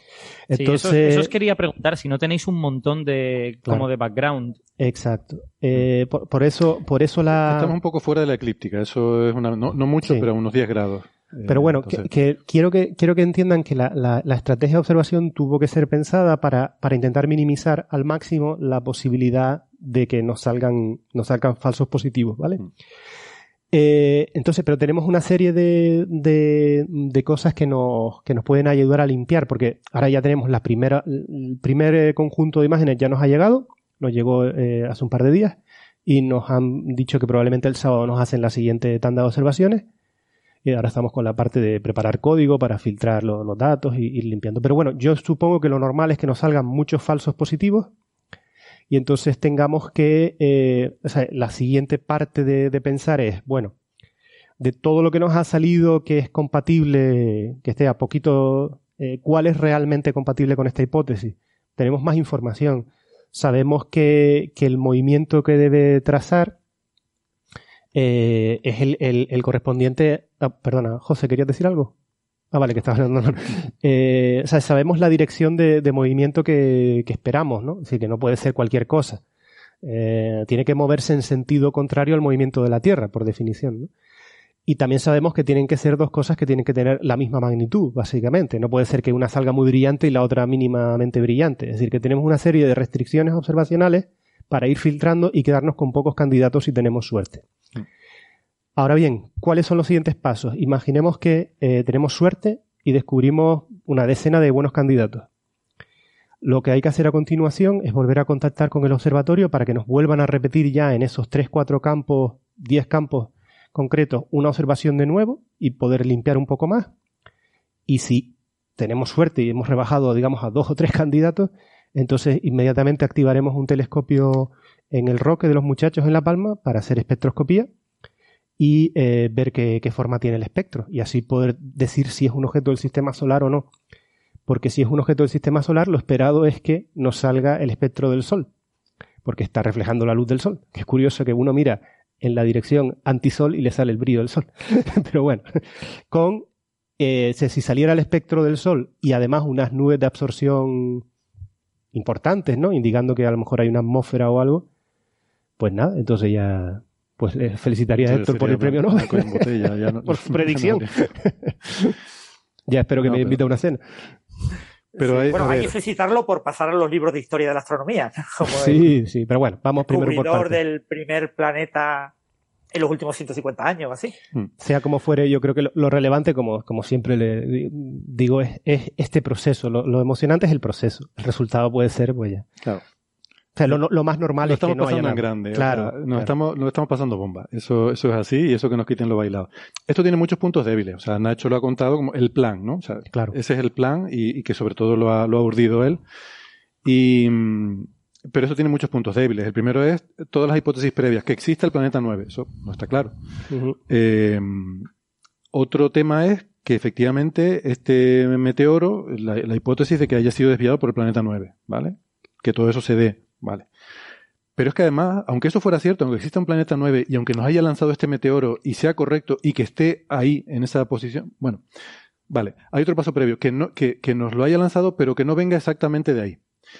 Porque aquí hay más problemas que no les he contado todavía. Eh, pero los contaré luego cuando... Mm, porque sí, Nacho minutos me Entonces, hay, más problemas sobre si la predicción de la zona, que luego les cuento. Pero supongamos que el planeta 9 existe, que nos lanzó la piedra y que está donde decimos. Bueno, encontrarlo es complejo. Eh, para empezar, es un campo muy grande y es un objeto muy, muy, muy débil. Eh, estamos hablando que va a estar al límite de la magnitud de lo que podemos ver. Si tenemos suerte, porque claro, hay un rango bastante grande de magnitud, estamos hablando entre 20 y 24 por lo menos. Si tenemos suerte y está en la parte brillante del rango, lo encontraremos fácilmente. Mm. Si está en la parte más débil, eh, o bien va a estar metido en medio del ruido y no lo vamos a poder ver. El problema es que estimar la, magnitud es difícil porque no sabemos qué tipo de planeta es. No sabemos si es una supertierra o es un mini Neptuno. Y es muy diferente en un caso y en otro. Y además no tenemos experiencia con estos planetas para saber cómo son sus espectros, cómo reflejan. Entonces hay modelos por ahí de cuánta luz reflejan, pero son modelos bastante poco fiables. Con lo cual, la estimación de la magnitud es bastante poco fiable también. O sea, podría ser que haga falta un telescopio grande para encontrarlo. Pero claro, los telescopios grandes, o sea, lo bueno de este telescopio que, propuso Nacho, que yo no lo conocía y no hubiera sido capaz de ocurrírseme dónde buscar esto, es que es un telescopio muy bueno porque para lo que fue diseñado, que es de cosmología, que querían mm, observar muchísimas galaxias, tiene un campo muy grande y una mm, y, es suficientemente potente. O sea, tiene un tamaño bastante bueno y observa un campo bastante grande. Entonces esa combinación de campo y potencia no es el telescopio más potente del mundo ni es el que tiene el campo más grande, pero es una buena combinación de las dos cosas. Entonces si ya con este no tuviéramos suficiente sensibilidad para verlo, porque el planeta 9 está ahí pero tiene una magnitud todavía más débil, pues ya será el Vera Rubin el que lo... No, el Vera Rubin no sé si, si llega a coger la... Bueno, si está marginalmente dentro de la posibilidad del Vera Rubin, de, me refiero de... porque está en el hemisferio norte. Eh, y el Vera Rubin observa desde el sur. Pero bueno, si, esta primera campaña no fuera exitosa, estamos utilizando de, los dos telescopios el, pequeño, el de 80 centímetros. Tendríamos el de, el de 2 metros y medio, con lo cual podríamos todavía forzar un poquito más el, contraste en brillo. Pero bueno, la predicción es que el objeto tenga magnitud 20, si no recuerdo mal, más menos 2, y nosotros estamos llegando hasta magnitud 22 y estamos llegando típicamente 10 veces más débiles que los anteriores cartografiados intentando localizarlo. Eh, así que bueno, veamos, si hay suerte. Em, esto me ha sugerido una pregunta. ¿Por qué escogisteis el telescopio pequeño? ¿Porque eh, ya está disponible y es suficiente? Y digamos, para el otro os dirían, hombre, no uséis este tan potente, ¿no? Claro, primero porque, porque eh, es mucho más fácil acceder a ese tiempo. Y segundo, que lo normal es que si, si tú dices estamos buscando algo que tiene magnitud, bueno, no sé, en el sentido 20, 21 o lo que sea, puedes llegar con exposiciones de. O sea, puedes hacer esta búsqueda con, con 3-4 horas en un telescopio de, de, de, un metro, digamos. ¿Para que vas a utilizar un telescopio más grande? Sería una, una, una un desperdicio, ¿no? Un desperdicio de, recursos, de recursos observacionales. Y eso, eso sí que se castiga mucho. O sea, si puedes hacer algo en una, en una noche con un telescopio pequeño, no vas a utilizar un telescopio mayor que para hacer ciencia que puedes hacer con telescopios más pequeños. De hecho, quizás si quisiéramos ir a más sensibilidad, a lo mejor más que ir a un telescopio más grande, podríamos ir a exposiciones más largas y que este campo, en vez de hacerse en una noche, pues hubiera que hacerlo en cuatro o cinco noches. Nos complica la logística, porque ya empieza a complicarnos la logística. Y bueno, pero qué, decir, de hecho, cuando pedimos este tiempo director, nos lo, nos lo aceptaron además de, muy buen grado, porque se dieron cuenta de que efectivamente eh, encajaba muy bien con, la, con los telescopios que ellos tienen allí y además que me imagino que es el, tipo de propuesta de eh, que claro, que si finalmente aparece el, planeta 9 en unas imágenes de, unos telescopios de Teruel, pues sitúan el, el, observatorio, en, como dice Francis en los libros de historia, ¿no? Mm. Sí. En ese observatorio está trabajando Miguel Santander, que es uno de los miembros de Nauca, uno de los que dio charla en el Naucas de Bilbao 2022. Ah, no sabía. Bueno, nosotros tenemos amigos allí, no sabía que Miguel también estaba en ese observatorio. Sí, Miguel está allí como astrónomo real. Por cierto, mm. en ese observatorio trabaja un oyente ha sido de este programa, que, que, es mi amigo Axel, Axel Llanes, ah, que tuvo una época además que estaba aquí en Tenerife y no se perdía, venía siempre al museo a asistir a las grabaciones, así que le mandamos un saludo. También a nuestro colega Héctor Vázquez, que, que también está por allí. Y a toda la gente. mucha gente, son muchos, muchos, muchos colegas y, muchos de ellos amigos también. Se han portado súper bien con, con, nosotros con todo esto. Chicos, yo les dejo porque, aunque el descubrir el planeta 9 sea tan emocionante, lo es no, igual. No, te vas a ir ahora a mirar los datos, ¿no? Sí, Me, voy, a ir a buscar a, mi hija para que me para decirle el planeta 9. Bueno, chicos, nos vemos pronto. Chao, chao. Gracias, Nacho. Chao, chao, Nacho. Chao. Bueno, vamos a aprovechar entonces y llegados a este momento hacemos la pausita. Eh, si nos están escuchando en la radio, ya nos despedimos hasta la semana que viene. Esperamos que les haya gustado lo que hemos contado en este programa, pero si quieren más, búsquennos en internet que vamos a seguir hablando de otros temas. Eh, si no, nos despedimos hasta la semana que viene. Si están en internet, no toquen nada, que ya volvemos. Hasta ahora. Chao, chao. Chao.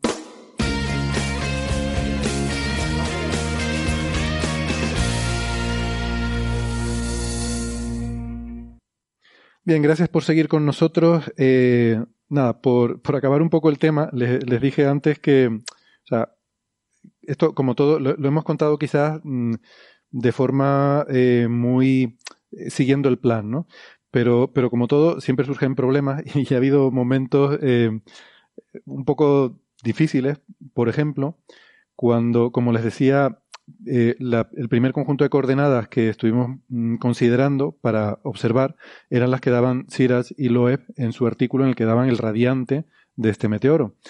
Y cuando ya estábamos hablando con la gente del observatorio de Teruel, y teníamos más o menos eh, pues hablado con ellos cuánto tiempo íbamos a pedir, qué campos iba a observar, etcétera, pues vimos el artículo de Peña Asensio y colaboradores y daban unas coordenadas diferentes del origen de este meteoro, que cuando las ves en la figura, eh, pues ves que no está muy lejos, eh, sigue estando por ahí cerca, ¿no? Incluso está más metido dentro de la banda de probabilidad del planeta. No sé si tienen en mente la figura que les enseñé antes de eh, la voy a compartir otra vez. Y la pongo aquí en la pantalla. Em, bueno, pueden, pueden ver que esta, esta otra región era las coordenadas que daban ellos, ¿no? Y ven que es diferente, o sea, sigue estando dentro de, de la zona de interés, pero mm, no es lo mismo. Y claro, esto cuando vas a apuntar un telescopio no es para nada lo mismo eh, en un lado que en otro, ¿no? Entonces, eso fue un, primer problema, decir, bueno, ¿a qué lado tenemos que mirar? Si es que es alguno de estos dos, o esto realmente es algo tan incierto que no tenemos ni idea de dónde hay que mirar, porque claro, si es tan grande como la separación entre estos dos orígenes, entonces no hay nada que hacer. Voy a aprovechar para saludar a Gastón Giribet, que se nos acaba de unir desde Nueva York. ¿Qué tal, Gastón? ¿Cómo estás? Hola amigos, ¿cómo están? ¿Todo bien? Hola a todas y a todos. Bien. Hola. Encantados de saludarte. Por cierto, José Edelstein se nos desconectó, dice que intentaría conectar luego. Eh, yo sé lo que está pensando la gente conspiranoica. no, no me voy a molestar en desmentir nada porque ¿para qué? No vale la pena. Bueno, bueno para, desviar. No, creo, dónde. Creo que conté una vez la anécdota de que casi me pagan dos veces en un instituto que estuvimos visitando, ¿no? bueno, algo bueno tiene que chiste. yo, yo, no me veo en, absoluto parecido a José. No. Eh, José tampoco se ve en absoluto parecido a mí. Él se cree parecido a Brad Pitt. Pero. No, no, no yo, creo, yo creo que nos parecéis demasiado a nivel de cara, desde luego, ¿no? No, no se parecen en nada y eso es un elogio a ambos. Eh, bueno, lo que, lo que estaba diciendo es que eh, teníamos este problema, ¿no? Eh, entonces empecé a hablar, con Eloy Peña Asensio, el primer autor de este otro artículo, y la verdad es que ahí también tengo que agradecerles porque se portaron súper bien, tanto él como Trigo, tuvimos, tuvimos muchas conversaciones. e incluso ellos empezaron a hablar, me dijo Eloy que él estuvo hablando también con Sirach, más que nada para intentar aclarar por qué tenían esa discrepancia. Y al final mm, se, se, pusieron, eh, se pusieron de acuerdo, se aclararon y, y, es normal, es que realmente están dando cosas diferentes. Y esto es interesante, pues son cosas diferentes, pero la diferencia es sutil. Lo que daban en el artículo de Peña, Asensio y colaboradores son las coordenadas de origen del meteoro vistas desde la Tierra en el momento en el que impacta con la Tierra. Es decir, corrigiendo por la refracción atmosférica, la gravedad de la Tierra, etcétera, etcétera, cuál es la dirección de la que viene cuando impacta con la Tierra. Mientras que Sirius y Loeb lo que hacen es extrapolar hacia atrás la trayectoria del meteoro eh, hasta el infinito. Y eso implica un cambio de dirección porque la gravedad del Sol y de los planetas, pero sobre todo del Sol, ha producido un cambio en la trayectoria. Entonces ellos dan el origen en el infinito. ¿Vale? Y entonces, claro, eso, eso te hace plantearte, bueno, ¿yo qué es lo que necesito? Yo no necesito el, el origen en la Tierra, la dirección de la que venía la Tierra, pero tampoco necesito la del infinito. Eh, yo la necesito en el momento en el que pasaba por el sistema solar exterior, por donde estaba el planeta 9, entre 300 y 600 unidades astronómicas. Por tanto, no me vale ninguna de las dos. O sea, las que yo necesito están a mitad de camino entre una y otra, pero no sé exactamente dónde. Entonces, por eso, pues, eh, tuve que hacer simulaciones de, para calcular nuestro propio origen, pero no en el infinito, sino en, eh, a 300 unidades astronómicas, ¿no? Y entonces, claro, eso pues llevó también un, trabajo y un tiempo y, y, resulta que justo cuando ya lo teníamos, mm, lo habíamos aclarado, habíamos calculado todo teniendo en cuenta la gravedad del Sol, de todos los planetas de la Luna, toda la trayectoria del meteoro yendo hacia atrás hasta llegar a los 300 unidades astronómicas. Eh, ya habíamos hablado con la gente del observatorio, vale, ya lo hemos calculado todo, estas son las coordenadas que necesitamos. Aparece otro paper de Siras y Loeb, que es este eh, al que se refería Alberto, la, la Research Note, en la que dicen que, ojo, aunque este objeto se midió a 60 kilómetros por segundo, resulta que en su entrada por la atmósfera se desaceleró por el rozamiento con la atmósfera y en realidad, según su cálculo, además dice que sufrió tres explosiones porque lo ven en la curva de luz, debía venir un 50% más rápido. Eh, a 20 kilómetros por segundo más. O sea, ellos dicen que este objeto, que ya es rapidísimo, no venía a 60, sino a 80 kilómetros por segundo. Entonces tú dices, ostras, es que esto me lo cambia todo. y además no sé si creérmelo, porque esto es una cosa publicada en una research note que otros grupos no lo han confirmado, que otra gente no lo ha... ¿Qué hago ahora con esto? Sí, porque la, la velocidad de 60 kilómetros por segundo es la velocidad que libera de forma un poco opaca el equipo este que trabaja con los satélites espía, ¿no? Exacto. Pero esa es la velocidad del meteoro, o sea, eso ya es en la atmósfera terrestre. Y ellos lo que dicen es que ahí ya había sufrido un slowdown, ¿no? una desaceleración. Y que la velocidad real. Entonces, las simulaciones, estas dinámicas, tendría que incluir una velocidad de 80 kilómetros por segundo. Bueno, un cacao. Total, que en la última versión del paper, que es la no sé si la han visto porque la puse, la subí esta semana, incluye una sección en la que habla de esas simulaciones y hay una figura, la figura 2, en la que aparecen unos puntitos anaranjados que eran los clones originales de la simulación original con la velocidad de 60 kilómetros por segundo y luego eh, haciendo, añadiendo otros 4.000 clones que tenían velocidades aleatorias, o sea, en las que se había randomizado la velocidad desde los 60 kilómetros por segundo hasta los 80 que decían Siraj y Loeb. Entonces, para cubrir un poco todo ese rango, ¿no? Y bueno, pues ahí está todo el, todo el rango de posibilidades. Y lo curioso es que no cambia tanto el... Ah, mira, esta figura que acaba de compartir ahora Francis. Muchas gracias, Francis. Estaba buscando. En la pantalla, gracias. Eh, lo curioso es que ese cambio en velocidad tan grande no te cambia tanto el campo, ¿no? O sea, antes teníamos que mirar el campo anaranjado, de los puntos anaranjados, y al venir más rápido el meteoro, pues ahora tenemos que ir a los puntos azules, que son los puntos que tienen una velocidad mayor. ¿Por qué? Porque la trayectoria ya es bastante recta. El meteoro venía tan rápido que se curvó poco por la gravedad. Claro, Eso, eso, eso, iba a decir. Si, si la gran parte de la trayectoria es rectilínea, para esa parte la gravedad no importa tanto, salvo en la coincidencia, en el tiempo de coincidencia con el objeto. Claro, exactamente. Ese sería el asunto, ¿no? No te cambia tanto, digamos, el origen del, en el cielo del cual proviene. ¿Dónde está? Pero sí cuándo pasó por ahí, digamos. Sí. Sí, efectivamente. Bueno, pues, pero bueno, el, el cuándo pasó por ahí tampoco te importa tanto porque el movimiento de este planeta es tan lento que, que no, o sea, no te cambia mucho el que haya pasado hace 40 años o hace 70 años, ¿no?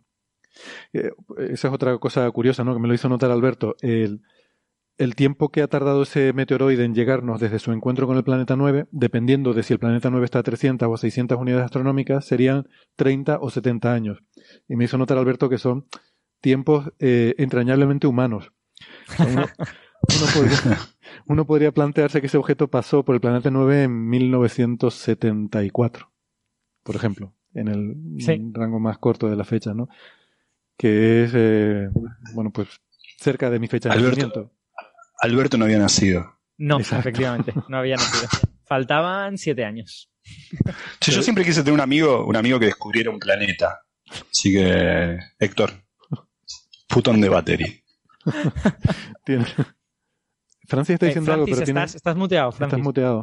no, decía que Gastón puede que tampoco haya nacido, está por ahí. No, no, yo sí había nacido en 74. Digamos que la, barra de error es tan grande que uno puede imaginarse que ese encuentro se produjo eh, cuando uno nació, por ejemplo, ¿no? Claro. Eh, mm.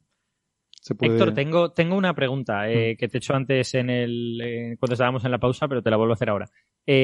cuando Nacho ha dicho que eh, vais a tener una serie de candidatos, es decir, que seguramente vais a observar una serie de puntos que se han movido y que no son estrellas o que son otro tipo de fenómenos. Eh, ¿Estimáis cuántos vais a tener? Porque claro, no es lo mismo que tengáis 10, como ha dicho Nacho, que que tengáis 2, que que tengáis 500. Sí, no lo sé. Yo creo que teníamos ese temor al principio y sobre todo porque esto está bastante cerca de la galaxia y teníamos el temor de que nos matara el crowding, de que hubiera tantas fuentes eh, que, realmente no se, solaparan. O sea, que te coincida el planeta con una estrella y entonces no puedes verlo. Por suerte no está tan cerca de la galaxia, no hay tanto crowding, se ven las estrellas bastante separadas unas de otras, ¿no? Incluso a esta magnitud tan débil. Eh, yo no lo sé, porque lo que hemos calculado la magnitud del desplazamiento y en qué dirección tiene que ser. Entonces, eso tenemos una predicción bastante nítida. Eh, yo no creo que vayamos a tener tantas posibles coincidencias. O sea, puede haber cosas transitorias, cosas que aparezcan en una, en una figura y no estén en la otra. E, mm. Eso sí, probablemente habrá, no sé, puede que haya cientos, eh, porque es que realmente es un campo tan grande el que estamos mirando y es tan débil la magnitud que, claro, fuentes débiles hay más que fuentes brillantes. Cuanto más débil, más fuentes hay. Entonces, no sé, vamos a. Estamos trabajando con catálogos que no, no lo he contado, pero seguramente serán decenas de miles o, cien mil eh, objetos, ¿no? Entonces, de esos, alguno que aparezca o desaparezca, pues es posible que haya cientos. Mm, luego, pero no creo que haya mm, muchos que veamos un movimiento eh, como el calculado. Eh, eso no creo. Probablemente serán, yo creo que cero o uno o unos pocos. mi temor es más bien que sean cero. O sea, que mi temor es que el planeta 9 esté ahí y sea demasiado débil para verlo. Porque si no está, bueno, no está. Pero si está y no lo veo, me va a dar mucha rabia. Em, una, una pregunta. Para hacer esa búsqueda entiendo que programaréis un algoritmo o algo por el estilo. O sea, no es una mm. cosa que se hace, que se haga a ojo ni a mano, ¿no? Exacto. Sí, sí, de, momento será, automático. Si, ah, si con el algoritmo no encontramos nada, pues uno estará tan desesperado que te pondrás a mirar abajo. Pero son 53 imágenes y cada una de 10.000 por 10.000 píxeles. Y tienes que ir casi al nivel del ruido. O sea, ver eso a ojo realmente es imposible. Y así le puedes, le puedes pedir al algoritmo que los dos puntos tienen que ser de una magnitud similar, le puedes decir que tienen que estar separados por más o menos esta distancia, porque la separación entre las medidas es... Vamos a empezar por, por agilidad, vamos a empezar usando cosas estándares. Entonces, esas herramientas estándares que ya hay no, no te permiten afinar tanto. Le pediremos que nos busque puntos que estén en una imagen y no en la otra. Y a partir de ahí nosotros a mano intentaremos ver si coincide con el cálculo, cada uno de ellos, porque ya nos quedará, espero que nos queden decenas o cientos de candidatos, no, no mucho más que eso. Y que eso sí los podemos ver a mano. Porque si no, vamos a tardar más en programar eso que en, que en mirarlo. Porque esto otro sí que hay herramientas que tú le puedes decir, cógeme un catálogo de estrellas y mírame eh, las coincidencias. Eso sí, sí ya existe, vamos. Son herramientas estándar. Vale, y nada, no sé si había algo más, creo que, Francis, habías dicho que tenías una pregunta, pero no me acuerdo ahora cuál era. Eh... Ah, pues era sobre las magnitudes típicas de los objetos transneptunianos. Ah, sí. Sí, porque, yo porque eh, sí, una de las ideas que tengo yo es que posiblemente encontréis algo, ¿no? Pero que no sea el planeta 9, ¿no? Hmm. Eh, lo mismo publicando un primer artículo diciendo creemos que ya lo tenemos, pero al final resulta que no es, ¿no? Porque no tiene las características esperadas. Sí, pues hombre, porque probablemente veáis algún transneptuniano, porque estáis mirando en la zona de, de la eclíptica donde es posible que se encuentren esos, esos objetos, ¿no? Y, es, complicado porque normalmente se descubren con telescopios grandes los transneptunianos. O sea, gente como estos, Trujillo y, y Shepard y, Mike Brown y esta gente usan eh, telescopios como Gemini, que son telescopios de, de 8 metros, o telescopios como el Keck incluso, pues son, son objetos pequeños. Pero de todas formas el movimiento sería diferente. O sea, es posible que pillemos alguno, no, no te digo que no, eh, estaría genial. También lo descartaréis, claro. Estaría genial, pero eh, no, coincidiría con el movimiento calculado. Eh, o sea, Sería demasiado, demasiado grande, ¿no? La, tendría demasiada paralaje, supongo. Exactamente. Tendría demasiada paralaje porque es mucho más cercano del que nosotros buscamos. Mm. Hay, hay una pequeña probabilidad de coincidencia del movimiento que nosotros hemos predicho con un objeto del sistema solar que se encontrara a unas 10 unidades astronómicas. porque tiene el paralaje va en sentido contrario al movimiento propio. O sea, los planetas se mueven en la dirección ascendente de ascensión recta y esto se movería en la dirección descendente, ¿no? Eh, van en direcciones opuestas, pero como los dos efectos coexisten, en el sistema solar exterior domina el paralaje. El movimiento propio es muy lento y lo que tú ves entre una imagen y otra es paralaje que es, digamos, hacia atrás. En el sistema solar interior, el movimiento propio es muy rápido, porque están cerca del Sol, se mueven rápido, y como están cerca de ti, el paralaje es pequeño. Entonces se mueven lo que ves es el movimiento propio. O sea, los asteroides del cinturón de asteroides, cuando los ves moverse de una noche a la siguiente, estás viendo el movimiento propio del asteroide. Pero claro, entre un régimen y el otro hay una transición. Entonces, hay un sitio donde se compensan exactamente el movimiento propio y el paralaje. Y muy cerca de ese sitio hay un sitio donde la resta de los dos, de paralaje y movimiento propio, es la misma que la que esperamos nosotros en el sistema solar exterior. Pero vamos, eso es como un punto crítico muy, muy inestable. Y aparte tiene que estar perfectamente alineado con la órbita de la Tierra y el movimiento propio del objeto. ¿Vale? Que no es el mismo alineamiento que esperamos en el sistema solar exterior. Entonces, es improbable, pero no descartable, que encontraros un objeto a 10 unidades astronómicas, la distancia de Saturno, em, que tuviera el movimiento calculado en magnitud, pero creo que no sería e-, eso lo tengo que, todavía lo tengo que calcular bien. Creo que no sería la dirección, o sea, la orientación en el cielo no sería la correcta. Héctor, si descubrís un objeto así y es un centauro de estos eh, nuevo y tal y cual, le llamáis Planeta 9. O sea, se llama el 101.417 Planeta 9. y ya está, se acabó.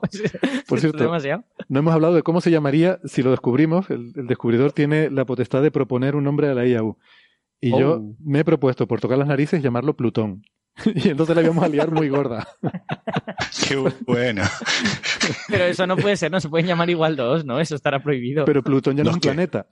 Entonces... No, hombre, pero hay dos objetos. No, no puedes llamar a un asteroide Júpiter. No, pero sería genial. Imagínate si fuese dentro de poco. Reivindicaríamos a los dinosaurios y a Plutón en, el mismo año.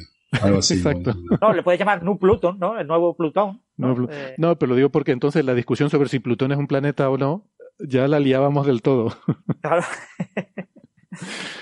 Bueno, a ver, todo esto. De tema. cambiemos de tema. Eh, conclusión: todo esto de lo que estamos hablando es una bella fantasía. Es decir, es divertido, nos lo estamos pasando genial, pero, pero es una fantasía. Ya, bueno, eh, veremos si. Esto es como que, no sé, te toca el premio a ese spot. Eh, pues algo así. O sea, una cosa que puede pasar, pero, pero mientras tanto eh, no hay. O sea, que no vaya la gente pensando ahí que.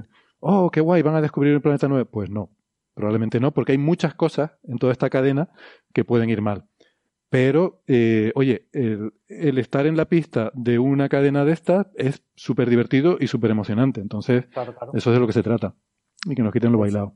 Es ciencia disfrutona, claro. Es ciencia disfrutona. Y tener alguna vez en la vida la oportunidad de hacer ciencia de esta, de la que te, lo pasas bien, pues son cosas eh, que, bueno, que para eso, para eso hacemos lo que hacemos, para, ratos de estos, ¿no?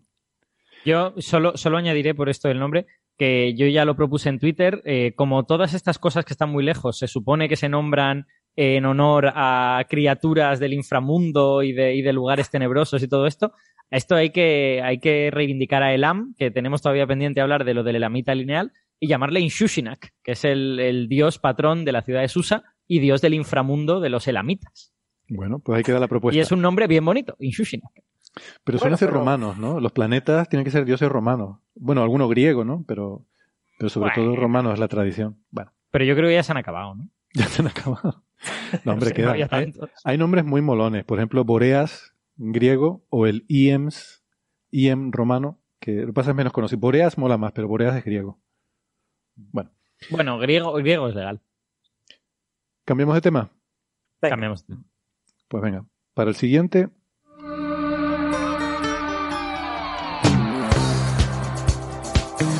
Ya saben que seguimos con nuestra campaña intimidatoria a las criaturas del sistema solar. Eh, empezamos con Marte. Ya tuvimos aquello del impactador Schiaparelli, eh, lo de la Insight, de ir y hacer un agujero en el planeta. Ya saben que es un signo interplanetario, interestelar de, desprecio y de, y de decir aquí mando yo.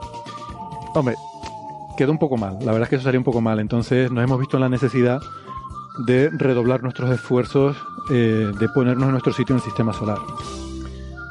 Y por eso hemos mandado una misión a impactar un asteroide. Esto, si los marcianos lo han estado viendo, deben estar ahora mismo mm, aterrados. Ahora mismo eh, en Marte debe haber una, situación de crisis global eh, y en ese sentido yo creo que ha tenido efecto, porque además no se han visto las imágenes en las que se ve todo este penacho de, material saliendo de, ¿no? del asteroide. O sea, ha sido espectacular. No sé si lo habremos movido lo que se quería mover, creo que eso todavía no se sabe, pero hemos logrado el efecto dramático de provocar esa nube de humo. Tú imagínate a los marcianos imaginándose eso en su planeta. Bueno, las, las, encuestas revelan que entre la población de asteroides, 9 de cada 10 declaran tener menos ganas de impactar contra la Tierra hoy que hace una semana. Bien, estupendo.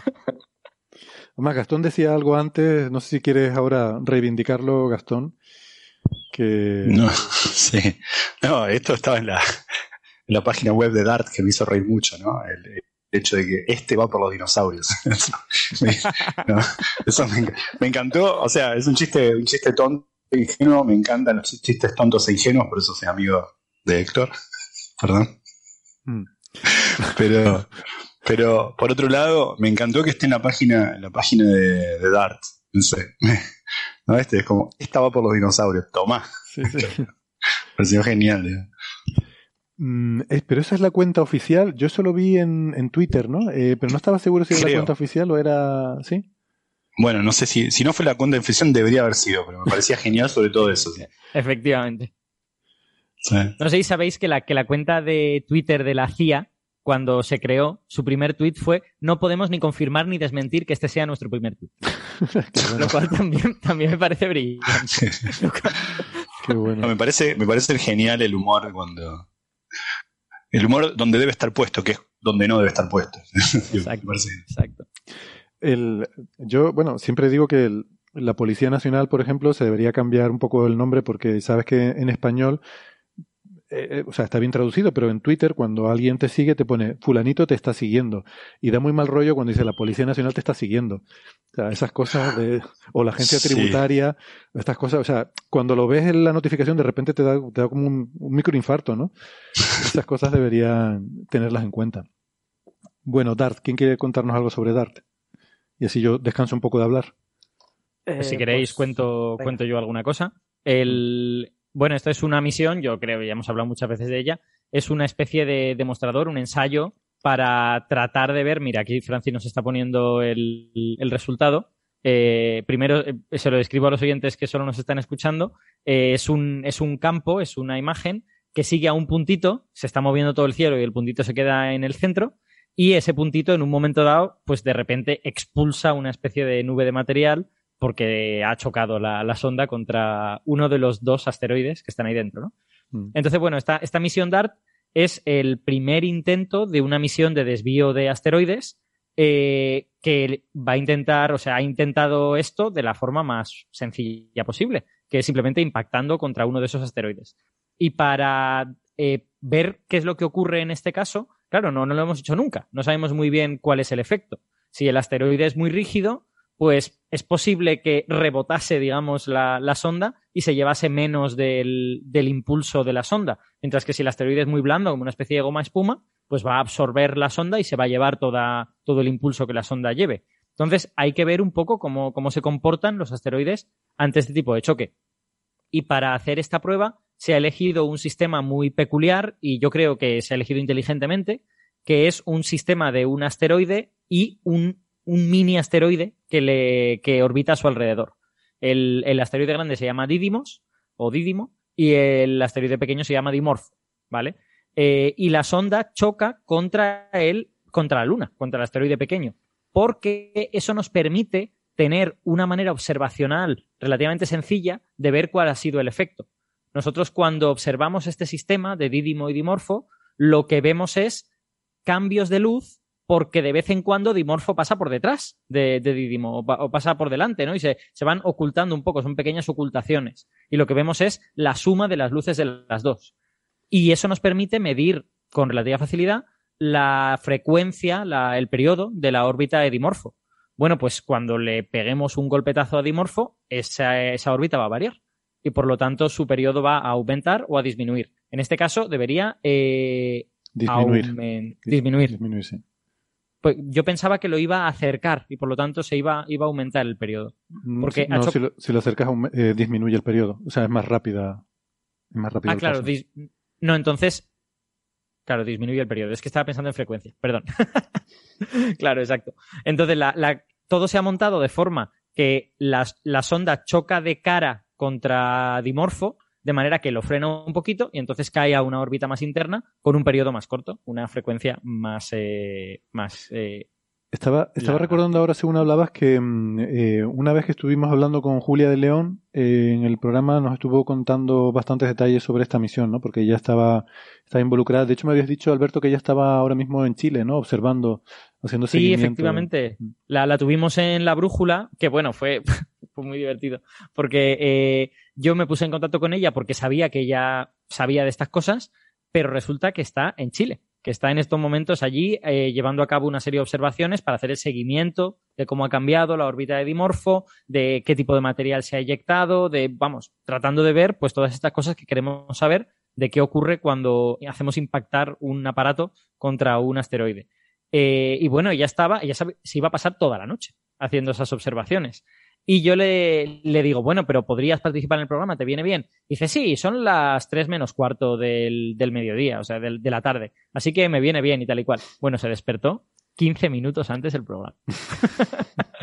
Esto es algo que cuento aquí. y nosotros estábamos en plan de, bueno, pues igual no se despierta y hacemos nosotros el programa. Pero se despertó. Al final eso no es el despertador. Bueno, pues menos mal. Yo creo que estaba repasando aquí, creo que fue el episodio 297, pero no estoy muy seguro en el que, en el que hablamos del tema, pero sí. O sea, es una órbita de unas 12 horas, la que tiene Dimorphos en torno a Didymos, y se mm. acortaba unos minutos. O sea, no era un gran impacto. Eh, sí era un gran impacto, digamos, lo suficiente para intimidar, pero no que fuera a provocar un cambio grande Recuerdo que había gente cuando se empezó a hablar de esta misión diciendo, pero no estén haciendo cosas raras, no vaya a ser que se nos caiga encima el asteroide. es que no puede, no puede ser, no. no. hay energía suficiente en la nave para sacar a Dimorphos de, de su órbita en torno a Didymos, ¿no? Y además es que ya se ha elegido para que eso no sea así, o sea, es un, es un sistema de dos asteroides que no se acerca a más de 5 millones de kilómetros de la Tierra, en fin, no. Y el impacto es muy pequeñito, esto es un demostrador. O sea, no, si quisiésemos de verdad mover un asteroide para que no impactara contra la Tierra, seguramente usaríamos otro tipo de, de dispositivo, no este. Esto es un demostrador. Y probablemente tampoco podríamos, en el sentido de que e, esto es más o menos a todo lo que llegamos a día de hoy. Necesitaríamos una nave más grande para tener más energía con la que poderlo desviar. Eh, pero no vamos a poder tener mucha más, o sea, un factor 2 quizás. Mm. Bueno, o una escopeta de repetición, quiero decir, o lanzar muchos, ¿no? Y, ah, darle muchos golpecitos. Claro. Bueno, pero ¿qué, podríamos, no podríamos eh, hacer una, carga nuclear pesada?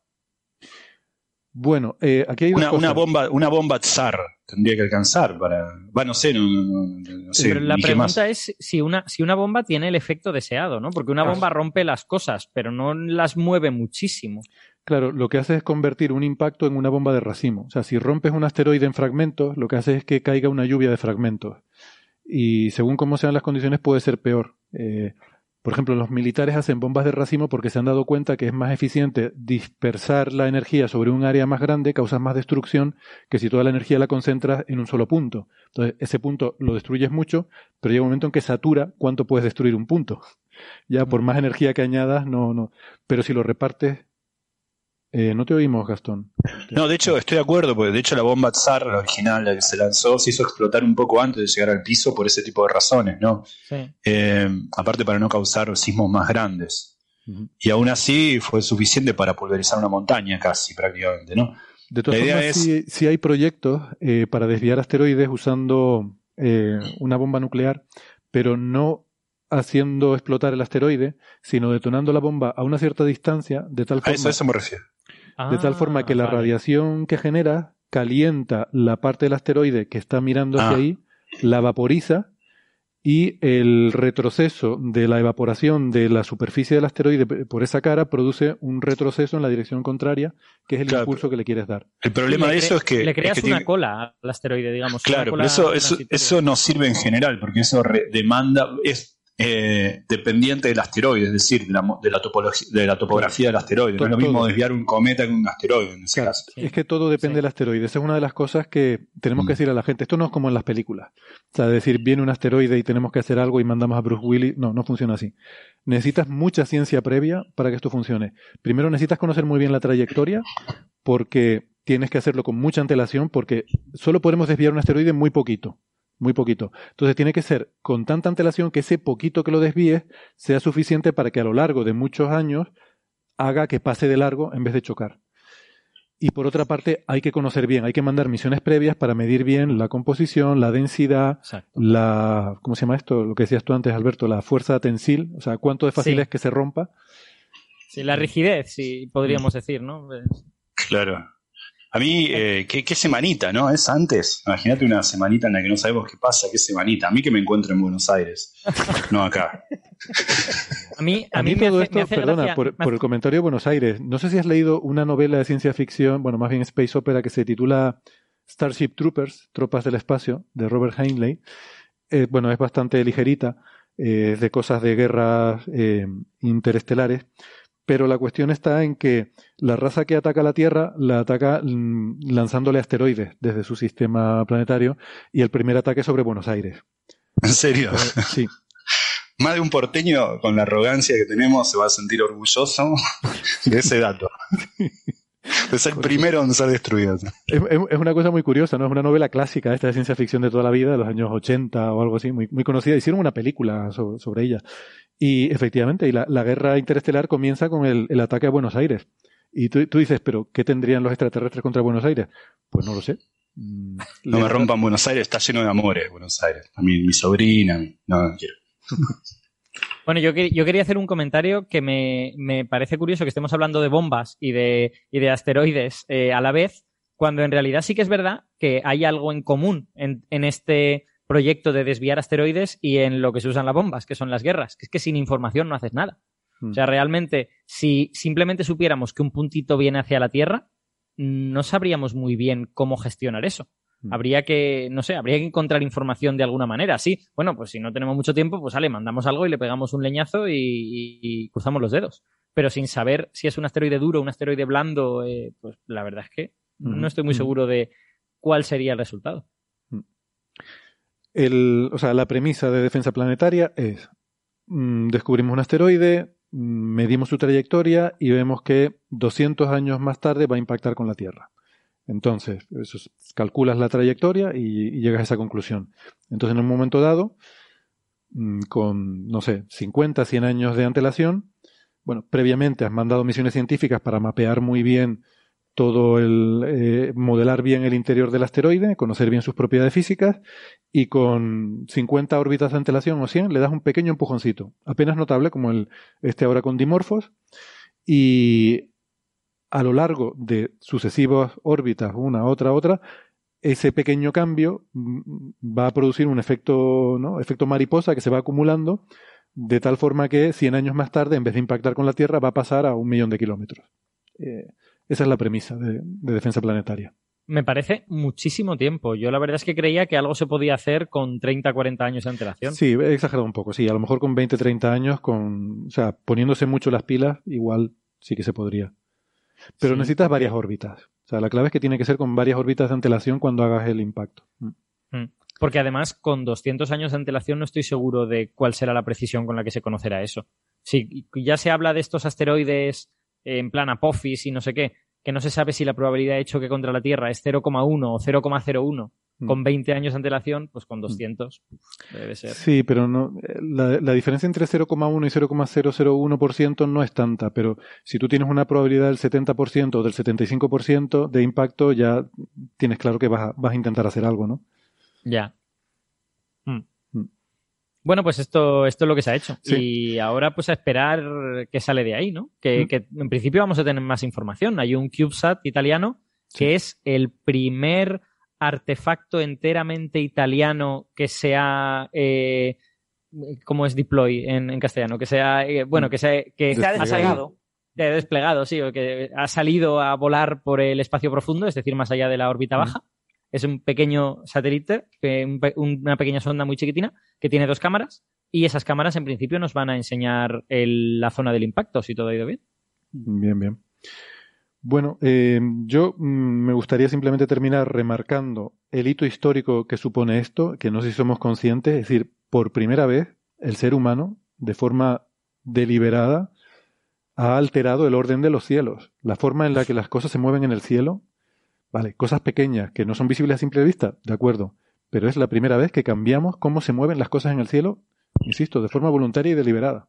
Eso me encanta, no había pensado así, me encanta la poesía. y, fijaros un punto que, quizás hay que destacar, ¿no? El, eh, claro, eh, le hemos pegado un golpe a, Dimorfo, va a cambiar ligeramente su velocidad, su velocidad de veintitantos centímetros por segundo, va a cambiar en un milímetro por segundo, va a cambiar un poquito, pero eso va a cambiar el baricentro del sistema, del sistema binario, con lo que eso va a afectar a la trayectoria del sistema binario alrededor del Sol a largo plazo. Se han hecho cálculos y se ha visto que esa influencia va a ser que en los dos próximos, eh, los dos acercamientos a la Tierra, que eran bastante lejanos, eran bastantes veces la distancia eh, Tierra-Luna, pues resulta que por el cambio que se, que se espera que se haya producido, eh, lo que se espera es que aumente esa distancia, con lo que este sistema doble va a alejarse de la Tierra al menos hasta el año 2150 o algo así. Mm. Ya es donde se han calculado, hasta donde se han calculado las trayectorias. ¿no?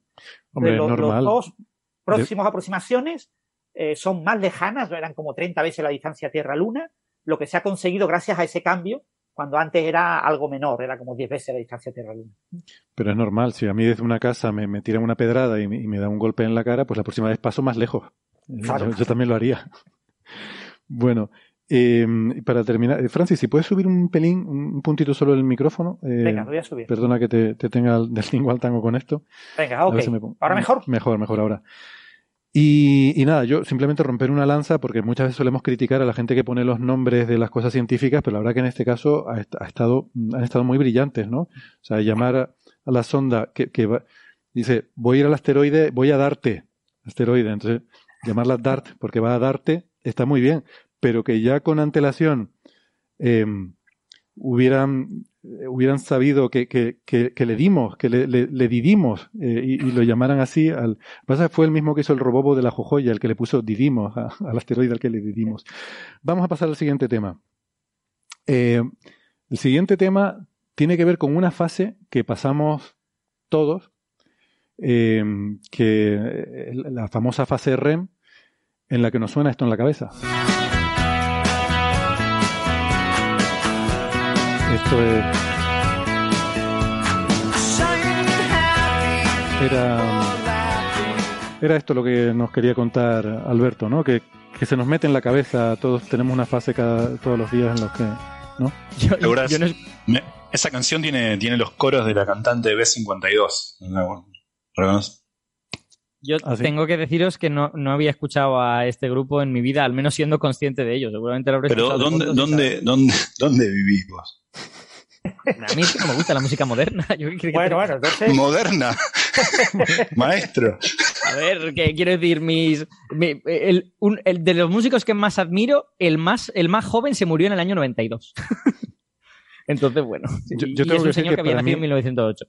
Para mí, REM ha sido siempre el, comando que se pone para poner un comentario en el programa. Y ya ahí lo dejo. Pero bueno, Alberto, ¿nos querías hablar de REM? Sí, os quería hablar de un artículo que a mí me gustó mucho porque eh, os lo voy a confesar, porque en general la neurociencia es muy complicada.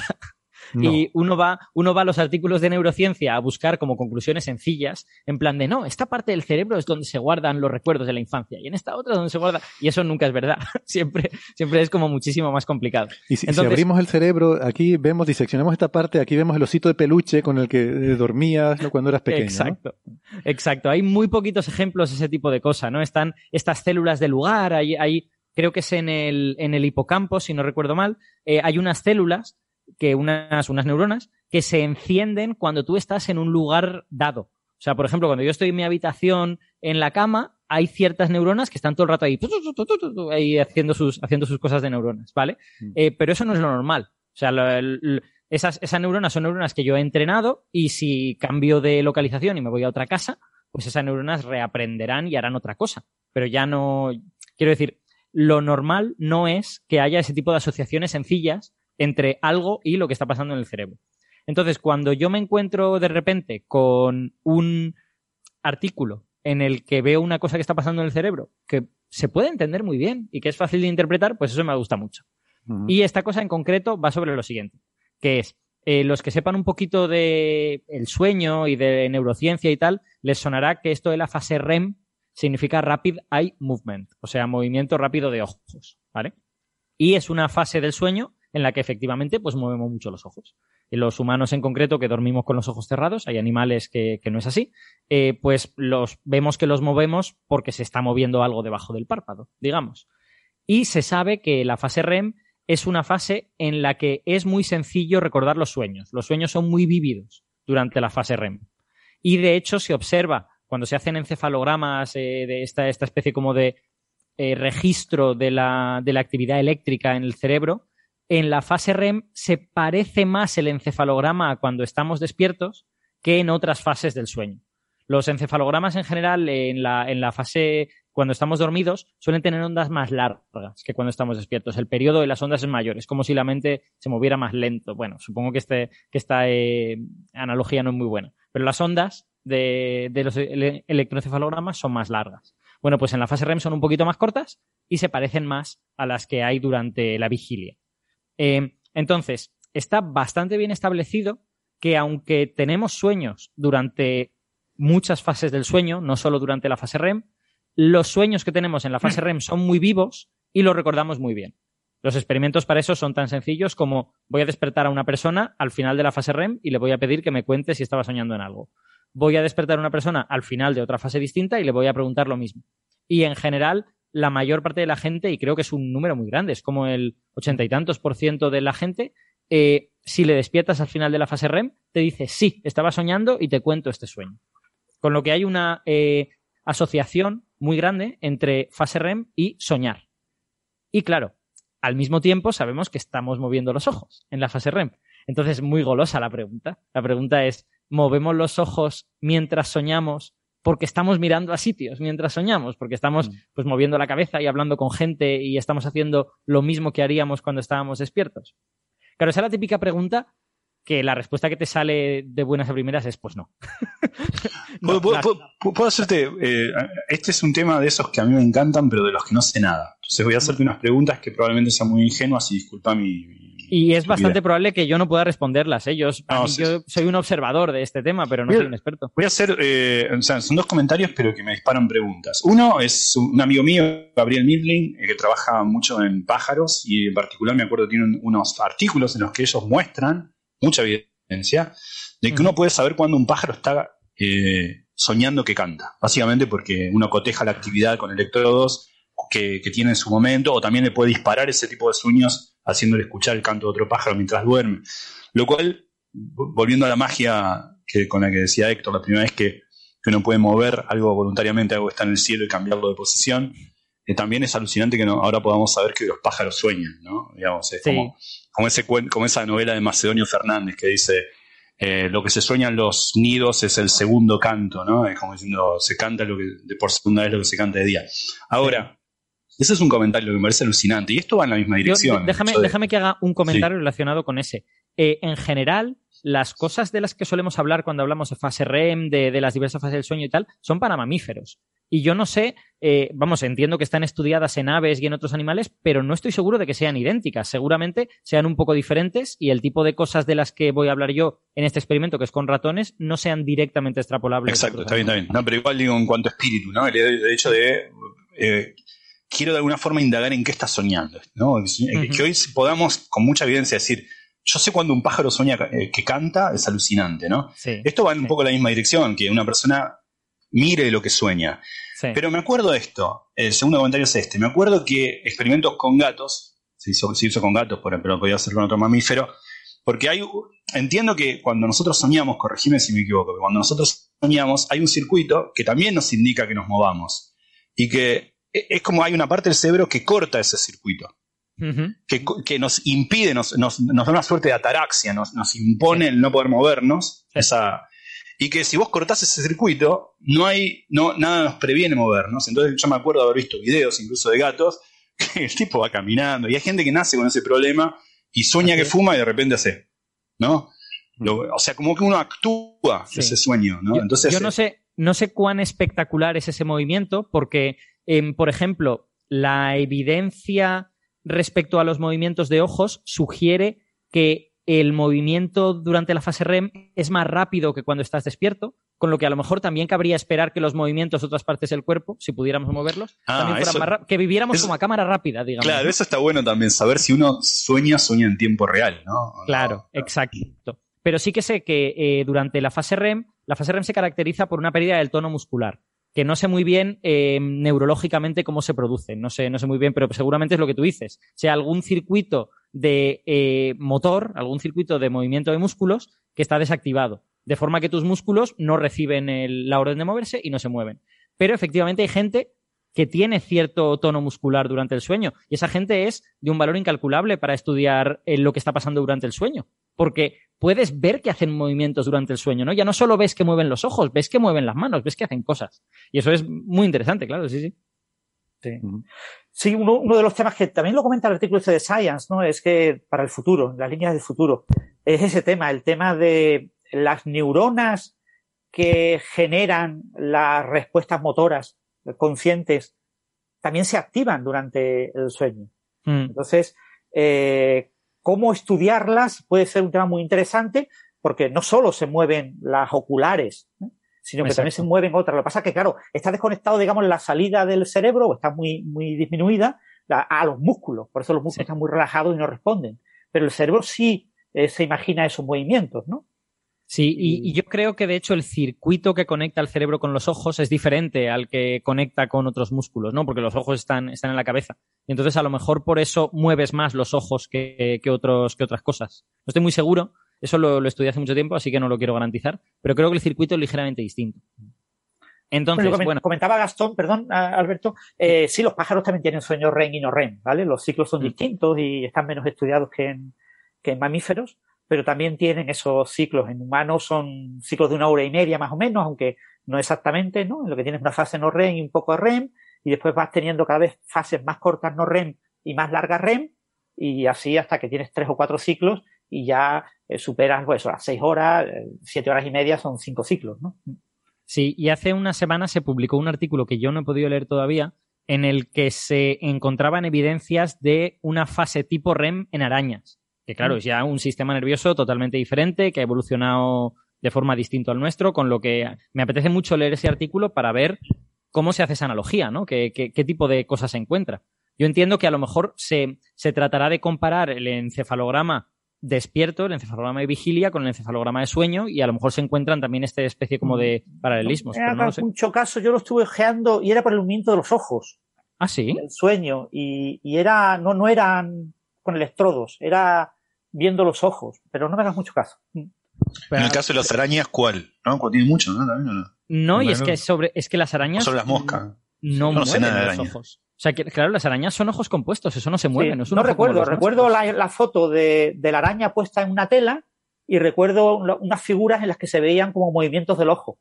Ah, pero no me pues mucho caso. ¿eh? Igual, igual los arácnidos tienen cierto movimiento parcial. Los, los insectos no tienen movimiento. Era un tipo de araña concreta, no sé. Mm, puede ser. Bueno, será muy interesante verlo y lo podemos contar aquí en Coffee Break si nos leemos bien. La, cosa, yendo a este artículo, eh, que bueno, que uno cuando se hace esta pregunta naif de movemos los ojos mientras soñamos porque estamos mirando algún sitio en el sueño, claro, la respuesta que te sale después de leer unos cuantos artículos de neurociencia darte cuenta de que todo suele ser muy complicado, es decir, pues, no, pues no será por eso, pues será por otra cosa, lo estarán moviendo por otra cosa. Y la gente eh, trataba de hacer estudios de esto, lo ha intentado durante muchas décadas, y eran muy, muy contradictorios. Porque la mayor parte de estudios que podías hacer eran cosas del tipo, descríbeme con mucha precisión lo que has visto en ese sueño, hacia dónde mirabas, hacia dónde te has movido, y trataban de correlacionar eso con cómo se habían movido los ojos de esa persona mientras estaba teniendo ese sueño. Pero claro, al ser relatos subjetivos, al ser relatos de una persona que, que te está contando lo que recuerda, era todo muy contradictorio.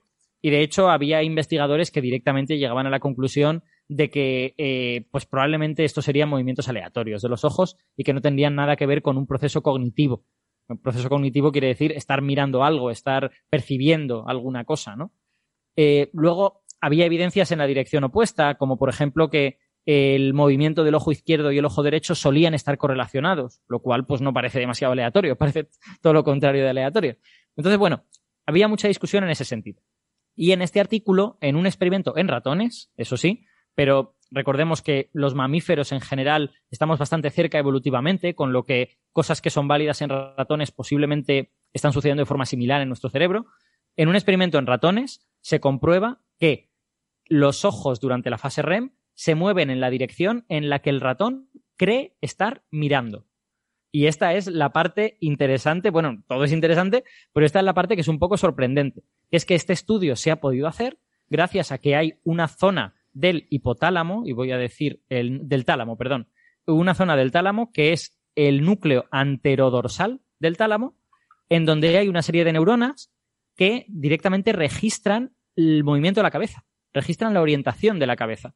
Hay una, zona de neuronas y cierto grupito empieza a mandar impulsos eléctricos cuando yo miro recto, cuando yo desvío un poco la mirada a la derecha, ese grupito se empieza a apagar y se empieza a encender otro, si yo miro todavía más a la derecha, se apaga por completo el primero y se encienden otros, de forma que yo poniendo ahí unos electrodos para medir la actividad eléctrica de esas neuronas, puedo saber hacia dónde cree el cerebro que mi cabeza está mirando. ¿Esté mi cabeza mirando hacia ningún sitio o no? Entonces es como la sonda perfecta para, para investigar un sueño. Porque en el sueño la cabeza no se mueve. Pero eso no quiere decir que el cerebro no crea estar mirando hacia algún sitio. Entonces, ¿qué han hecho? Pues han hecho un experimento con ratoncitos en el que les han puesto unos electrodos en la cabeza para monitorizar esa zona del tálamo que dice hacia dónde parece que está orientada la cabeza y les han puesto unas cámaras delante de los ojos para ver qué es lo que están haciendo los ojos. Desde luego, el experimento han tenido que validarlo en vigilia, ¿vale? Han tenido los ratoncitos despiertos haciendo cosas y pues han visto cómo efectivamente entienden bien qué parte del tálamo es la que se activa cuando están mirando recto, qué parte es la que se activa cuando están mirando a la izquierda, qué parte es la que se activa cuando están mirando a la derecha. Y eh, una vez uno entiende ya todo eso cuando el ratoncito está despierto, por ejemplo, una cosa relevante que hay que entender es que antes de mover la cabeza a la izquierda solemos mover los ojos a la izquierda y antes de mover la cabeza a la derecha solemos mover los ojos a la derecha.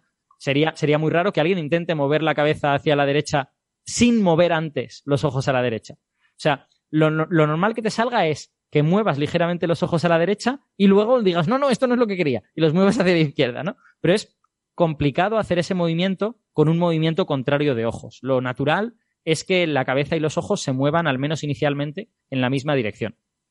Y, de hecho, hay otro detalle interesante que no había dicho antes, lo digo ahora, que es que durante el sueño REM lo que se producen es como, mm, como una especie de mm, oleadas de movimiento de ojos. O sea, los movimientos de ojos no son muevo el ojo lentamente hacia la derecha, sino que es más bien, pap, pap, hay una especie como de empujón del ojo hacia la derecha, empujón del ojo hacia la izquierda. Hay, un empujón y luego el ojo vuelve. Un empujón y luego el ojo vuelve. Entonces, esos empujones nos recuerdan un poquito a estos movimientos rápidos de ojos porque estoy moviendo la cabeza en alguna dirección.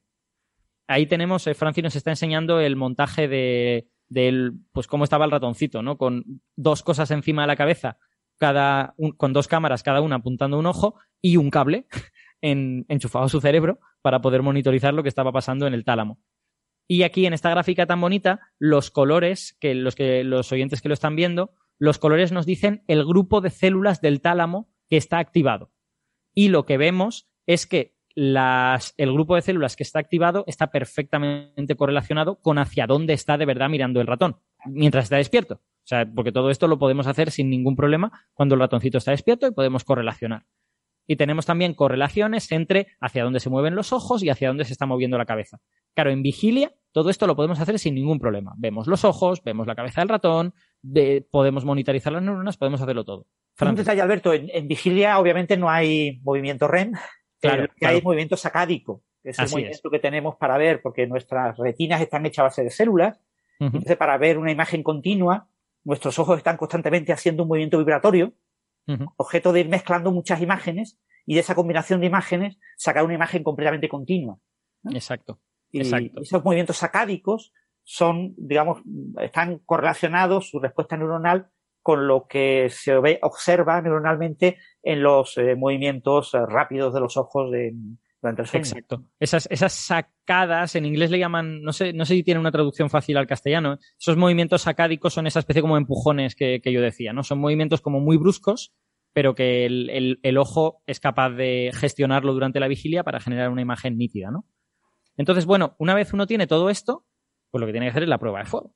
La prueba de fuego es, me voy a esperar a que el ratoncito se duerma y voy a ver qué ocurre durante la fase REM. Voy a, voy a registrar hacia dónde se mueven los ojos y qué pasa con esas neuronas del tálamo que en principio nos están diciendo hacia dónde cree estar mirando el cerebro, ¿no?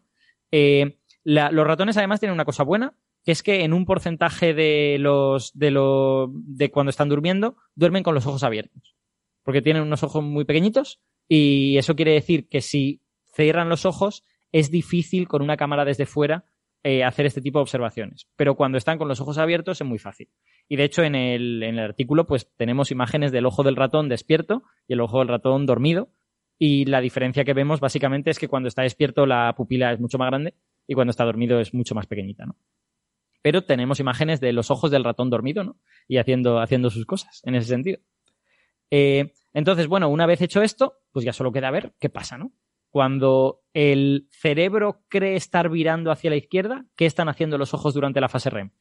Y bueno, lo que hacen es que efectivamente hay una correlación bastante buena entre estar moviendo los ojos en fase REM hacia la izquierda con estas sacadas, con, estas, con estos empujones, y que se enciendan las neuronas correspondientes del tálamo a estoy mirando hacia la izquierda. Con lo que esto se interpreta como que efectivamente está ocurriendo un proceso cognitivo.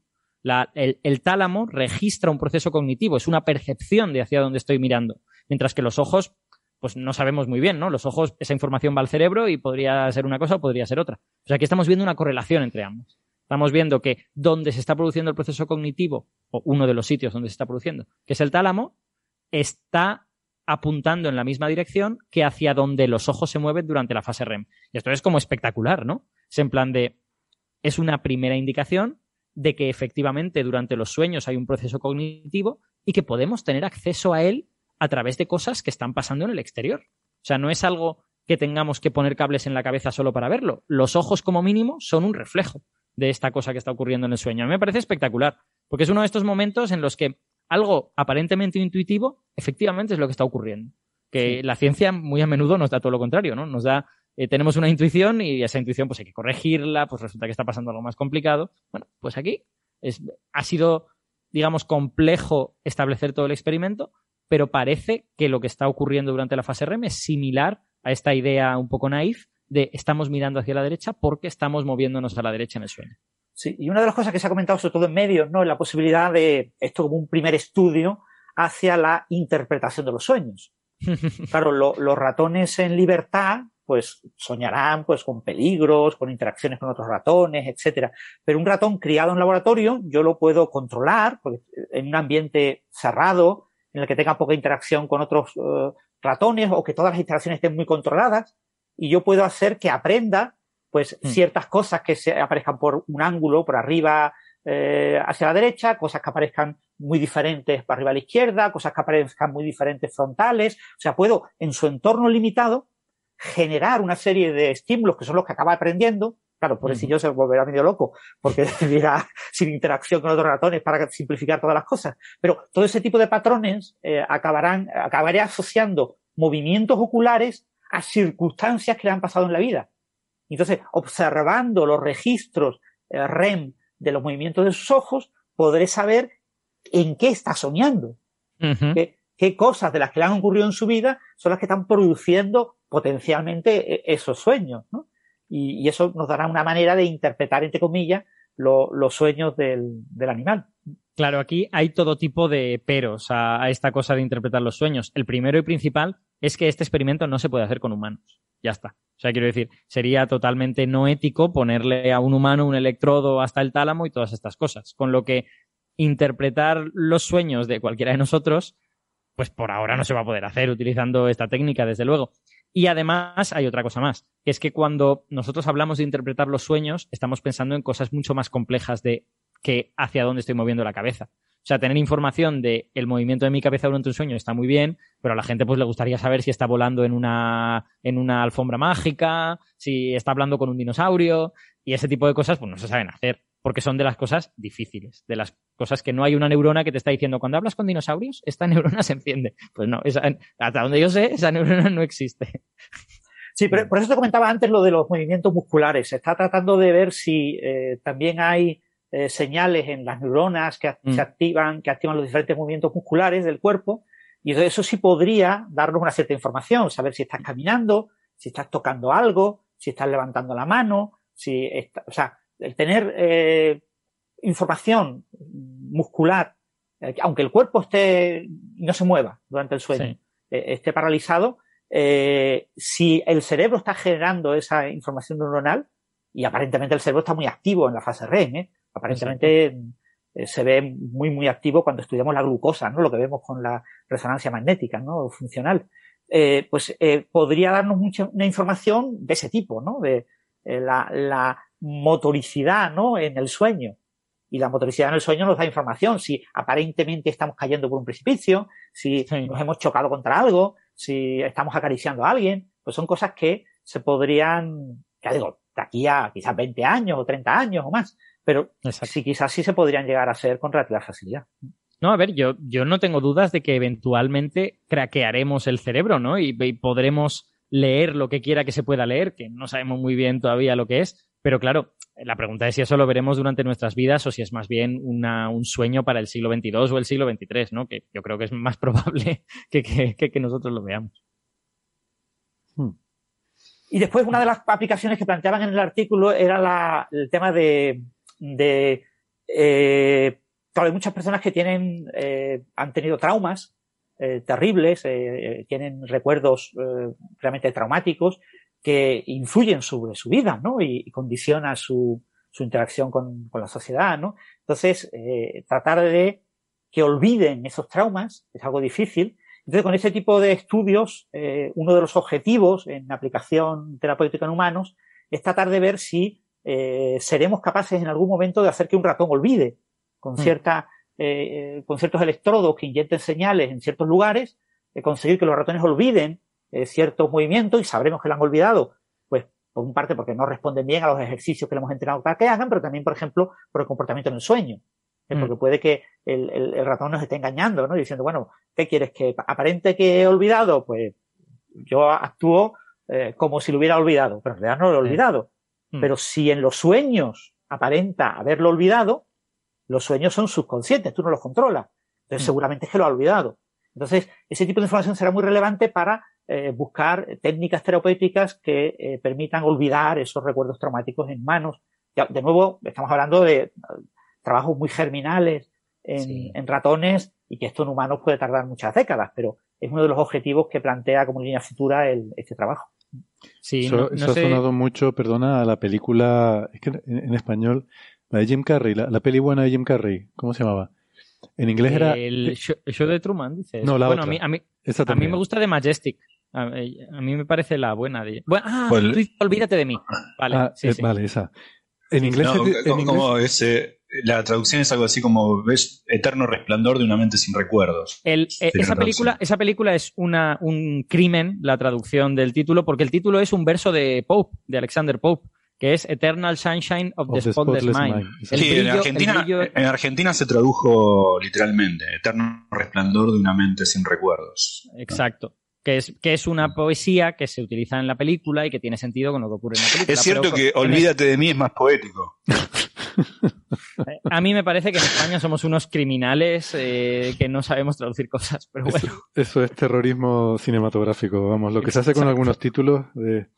En China es todavía peor, por cierto. Eh, ah, sí. Es muy buena, es muy buena película esa, la verdad, ¿no? Sí, sí, eh... muy, muy buena. El director, que es Michel Gondry, si no recuerdo mal, eh, a lo mejor lo estoy pronunciando demasiado francés, pero es, es canadiense. Eh, es, un, es un director muy bueno. Yo recomiendo mucho películas de ese señor. Además, es una película toda hecha artesanalmente. O sea, todas las, todas, sí, yo creo que prácticamente la totalidad de las cosas que hay en la peli se están haciendo con trampas de, de espejos, trucos. Sí, con sí. trucos, o sea, es... Bueno, ese director es de hacer eso. No es por, sí. no es por una falta de recursos, sino es parte de su... Exacto, exacto. Por eso a mí me gusta tanto. Es un, es un hombre que me gusta, me gusta cómo trabaja cinematográficamente. Que digo que muchos franceses eh, son francófonos. Eh, perdón, franceses, canadienses, que decías que no sabías si lo estabas pronunciando. Eh, sí, de hecho, y, y, el francés, el francés de canadiense es una exageración del francés, ¿no? Tabernacle. sí, yo es que, claro, ves un apellido francés y tiene un nombre francés y dices, pues debe de ser francés, pero a lo mejor no. A que igual no, es anglófano. Que se lo digan pero... a Poirot. Venga, Pogo. Exacto. Vamos, a, eh, vamos al lío. Eh, no, quería, o sea, quería comentar sí. una, una, cosita más. Eh, al hilo de lo que decía Francis, eh, Bruno en el chat en YouTube eh, me comentaba que, que, sí, que todo esto de interpretar sueños está muy bien, pero que nos diéramos un poquito más de prisa en tratar de tratar enfermedades mentales, ¿no? Que es lo que es de verdad importante. Y yo le doy la razón en que eso es de verdad importante, pero mi sensación es que la interpretación de las cosas físicas de los sueños va a llegar antes que el tratamiento de enfermedades mentales mediante este tipo de terapias. ¿Por qué? Porque las, el tipo de cognición que está involucrado en una enfermedad mental es muy complejo. Eso es un sentimiento, es el, es el miedo, la tristeza, es el recuerdo complejo de una cosa que me pasó en la infancia y tal. Mientras que, bueno, mover la mano hacia la derecha, pues es mucho más sencillo. Entonces es, es bastante probable que lleguemos antes a craquear el código del movimiento en un sueño que el código de una enfermedad mental. Yo creo que como pasa en ciencias en general, los verdaderos avances que luego deben, devengan en, en tratamientos médicos también, van a venir de la mano de aquellos que quieren entender el cerebro por entender el cerebro. Exacto. No hay, que, no hay que confundir la aplicación, incluso la aplicación primera de algo, con la motivación particular de aquel que descubrió el funcionamiento de algo. No es que los grandes avances científicos, que son los que dan origen a la tecnología más, más, eh, más nueva, no vienen por el lado de la aplicación, vienen por el lado de querer entender cómo funciona la naturaleza. Así que la intención del investigador no tiene mucho que ver con, con la aplicación o la pronta aplicación de algo por un lado. Por otro lado, cabe decir, yendo a algo menos filosófico, cabe decir que eh, las dos investigaciones no están muy desconectadas. Como bien explicaban ustedes, por cuestiones éticas, uno no puede poner electrodos en, un amigo y decir, che, Mauricio, levanta la mano a ver para dónde va tu ojo. No puede hacer eso, lamentablemente. Me encantaría saber qué tiene Mauricio en la cabeza. Ahora, ¿qué hace la gente? Lo que hace la gente es, por ejemplo, me acuerdo de Matías Eason y unos amigos míos que hacen neurociencia de este tipo, digo de este tipo porque diferentes formas de neurociencia, desde la más seria a otro tipo de cosas. Eh, Roger la, gente que hace neurociencia de verdad, digamos, por ejemplo, eh, Matías y otra gente, me acuerdo que estudiaban gente con electrodos. Pero como no podés poner electrodos en la gente. No, pero hay gente que tiene electrodos puestos por cuestiones terapéuticas, epilépticos muy severos, por ejemplo. Y entonces ahí uno podía estudiar cosas como desde movimiento de ojos y correlaciones entre cosas en el cerebro hasta cosas tales como el déjà vu. ¿no? Uno puede estudiar ese tipo de cosas porque las personas ya tienen por cuestiones terapéuticas puestas, puestos sus electrodos. Entonces uno puede usar ese setup porque ese setup ya está hecho por unas buenas razones. Así que la investigación en una cosa y en la otra van de la mano. Eso, eso sobre todo en, Estados Unidos hay mucha investigación de meter electrodos a pacientes. ¿eh? En Europa somos más reticentes a hacerlo, hay una legislación mucho más complicada, tiene que ser casos muy, muy extremos en los que se use, no puedes usarlo para lo que te dé la gana. Pero en Estados Unidos sí, en Estados Unidos son más liberales, y lo mismo en, parte de Latinoamérica también, no lo sé, pero son más liberales en ese sentido. Es decir, bueno, el enfermo hay que ponérselo, pues ya que lo tenemos, pues eh, no solo hacemos lo que sabemos que seguro le va a funcionar bien y es la razón por la cual le hemos puesto esa matriz de electrodo, sino que de paso también hacemos algunos experimentos para nosotros para publicar algunos articulillos en grandes revistas. ¿no? Y eso en, Europa hay que hacerlo todo no invasivo y, aunque le, se le hayas puesto a un paciente es muy difícil después, eh, eh, digamos, darle un, uso colateral a lo que mm. has puesto ahí en, el encéfalo del paciente con un objetivo concreto, porque la legislación europea no lo, no lo permite tan fácilmente. Siempre, siempre he dicho que en esos casos se debería poner al paciente, por lo menos darle, ofrecerle la opción de que aparezca, de, que firme el, paper como coautor. Hay gente que con tal firmar un paper, poneme el electrodo que quiera. Es, verdad, sería, sería terrible, sería un incentivo a postdocs.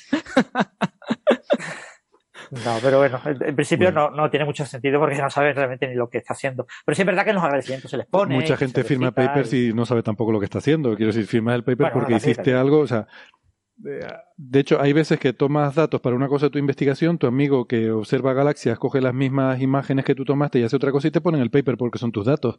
Y tú a lo mejor habías tomado imágenes de, yo qué sé, de una estrella por un tema de una supernova y tu amigo la usó para unas observaciones de galaxia y te puso en el paper. Y tú no tienes ni idea tampoco. Pero eran tus datos. Pues, joder, si, si, me pone a mí los electrodos, los datos son míos. a ver de quién van a ser. Digo yo, no sé. Bueno, eh, eh, ¿Alguna cosa más sobre esto? Porque Alberto se tenía que ir y no sé si querías contar algo más sobre ratoncitos y el REM. No, no yo más, básicamente ya he contado todo lo que quería. No, el tema, el tema es apasionante. Lo, mismo hasta con esto incluso aprendemos para qué sirve soñar y estas cosas, ¿no? Que, todavía se discute mucho.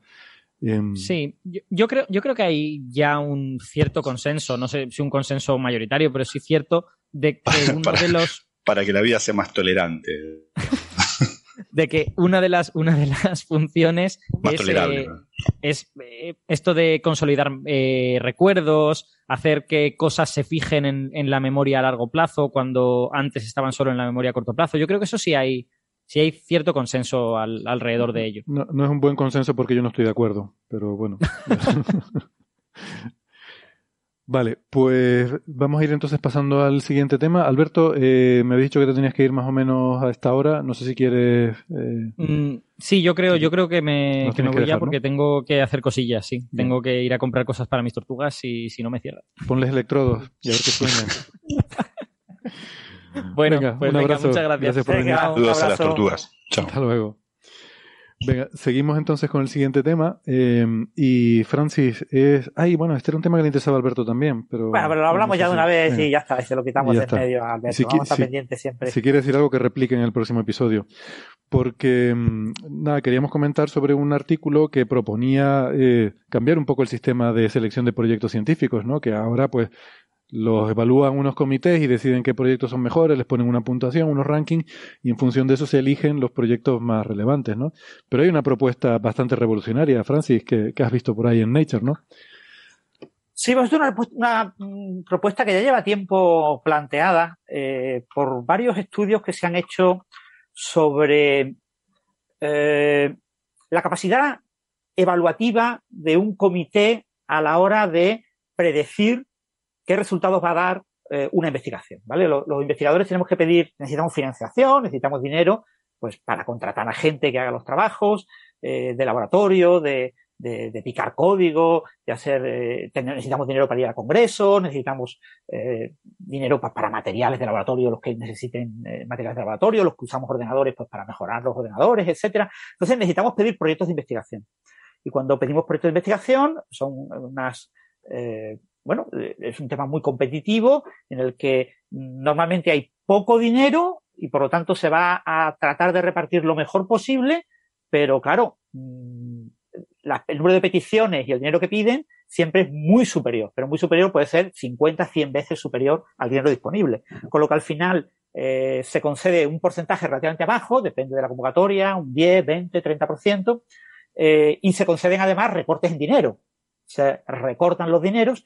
Entonces, la evaluación del proyecto, que se suele realizar por algún tipo de comisión, de comité, que suele eh, pedir eh, revisión por pares, es decir, suele enviar los proyectos a investigadores específicos en el tópico para que evalúen y, puntúen los proyectos y después el comité decide, pues en función de las puntuaciones recibidas, pues eh, dónde pone, lo, cómo ordena los proyectos y qué recortes monetarios les hace a los diferentes proyectos, ¿no? En función de la posición en la que estén, ¿no? Los proyectos muy bien evaluados, que están al máximo, eh, pues normalmente pues, se les recorta poco dinero, y los proyectos que están un poco más bajos, pues se les recorta más dinero.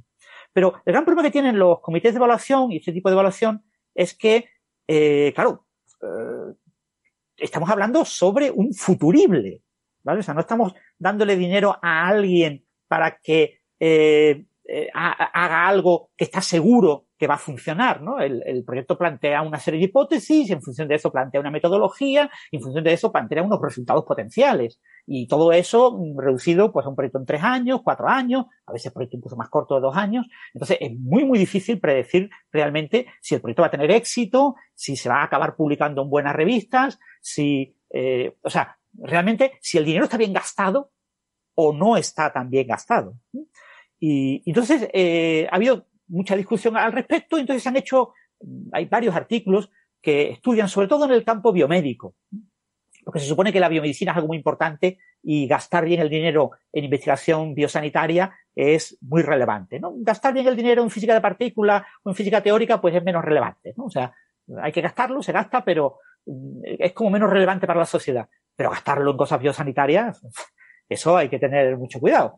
Entonces, eh, ha habido varios estudios, eh, sobre todo con los proyectos del NIH, ¿no? De, la fuente de financiación fundamental en Estados Unidos para proyectos relacionados con la salud, es el, National, eh, bueno, las investigaciones a nivel nacional en, salud en Estados Unidos, y, tienen unos porcentajes de, aprobación de proyectos muy bajos, del orden del 20%. Pero lo que se ha hecho es un seguimiento de los proyectos que han sido, que no han conseguido la financiación. ¿no? Que han sido rechazados. A esos proyectos, por supuesto, si están muy mal, muy mal, pues no se les dice nada, pero si están en la banda intermedia, se les manda el informe de evaluación y se les recomienda que modifiquen el proyecto eh, a partir de los informes de los comités de evaluación y que lo vuelvan a enviar. Entonces, tú tienes eh, la posibilidad a veces de hacer una estadística con proyectos que fueron rechazados un año, pero que al año siguiente fueron aceptados. Con lo que tú tienes una constancia de los resultados que se obtuvieron. Obviamente aquí hay un cambio, puede haber habido cambios en el proyecto, pero muchas veces no hay grandes cambios porque ese grupo de investigación, esa línea de investigación no podía financiarla si no conseguía ese proyecto. Entonces, en ese año que ha habido de vacío, probablemente se ha avanzado muy poco. Muchos proyectos, sobre todo en, temas biosanitarios, donde pues hay que pedir eh, mucho dinero para, eh, hay muchos gastos relacionados con pacientes, con productos, con equipos. Eh, es una cosa, entonces, si no tienes esa financiación no puedes hacerlo. Entonces, lo que, lo que nos dicen los, los estudios, y se han publicado mucho en los últimos 20 años, es que en general, los comités de evaluación fallan como cara o cruz.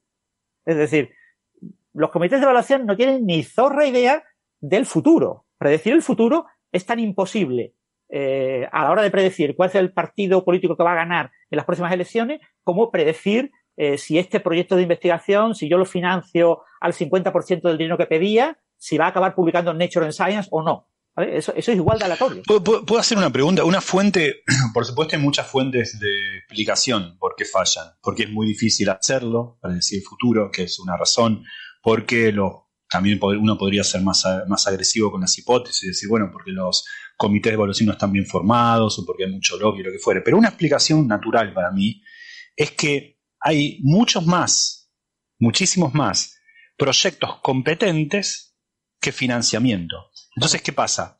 eso incrementa mucho el ruido, es decir, uno tiene que, que está, e, está comparando excelente con muy excelente, no está comparando muy malo con bueno, al haber poco dinero. Entonces está dejando de lado proyectos, digo, ¿no? Cuando, cuando la franja, cuando el cociente entre los financiables y la financiación que tenés es muy grande, introduce mucho error el financiar a alguien y no al otro, ¿no? ¿Se entiende un poco lo que digo? Si ampliásemos la cantidad de financiamiento de manera tal de que no sea discriminar entre el excelente y el muy excelente, sino entre el excelentísimo y el bueno también, entonces ahí quizá la elección no sería tan mala, ¿no? Mm. Habría menos ruido, ¿no? Sí, y después hay una cosa muy importante también, muy relevante, que también ha sido muy estudiado, que es el tema de los sesgos por el nombre, ¿vale? El sesgo de autoridad. En general, los comités de evaluación si tienen dos proyectos que son más o menos equivalentes, es muy difícil decir que dos proyectos tienen la misma calidad y son igual de excelentes, ¿no? Pero grosso modo, en apariencia, pues más o menos parecen proyectos que van a llegar a éxito y que, y que van a ser desarrollados por grupos capaces de sostener la metodología que proponen eh, con garantías de, de, éxito, ¿no? Pues eh, eh cuando tengo dos, eh, dos grupos muy iguales, pues lo, el, pongo el sesgo de autoridad.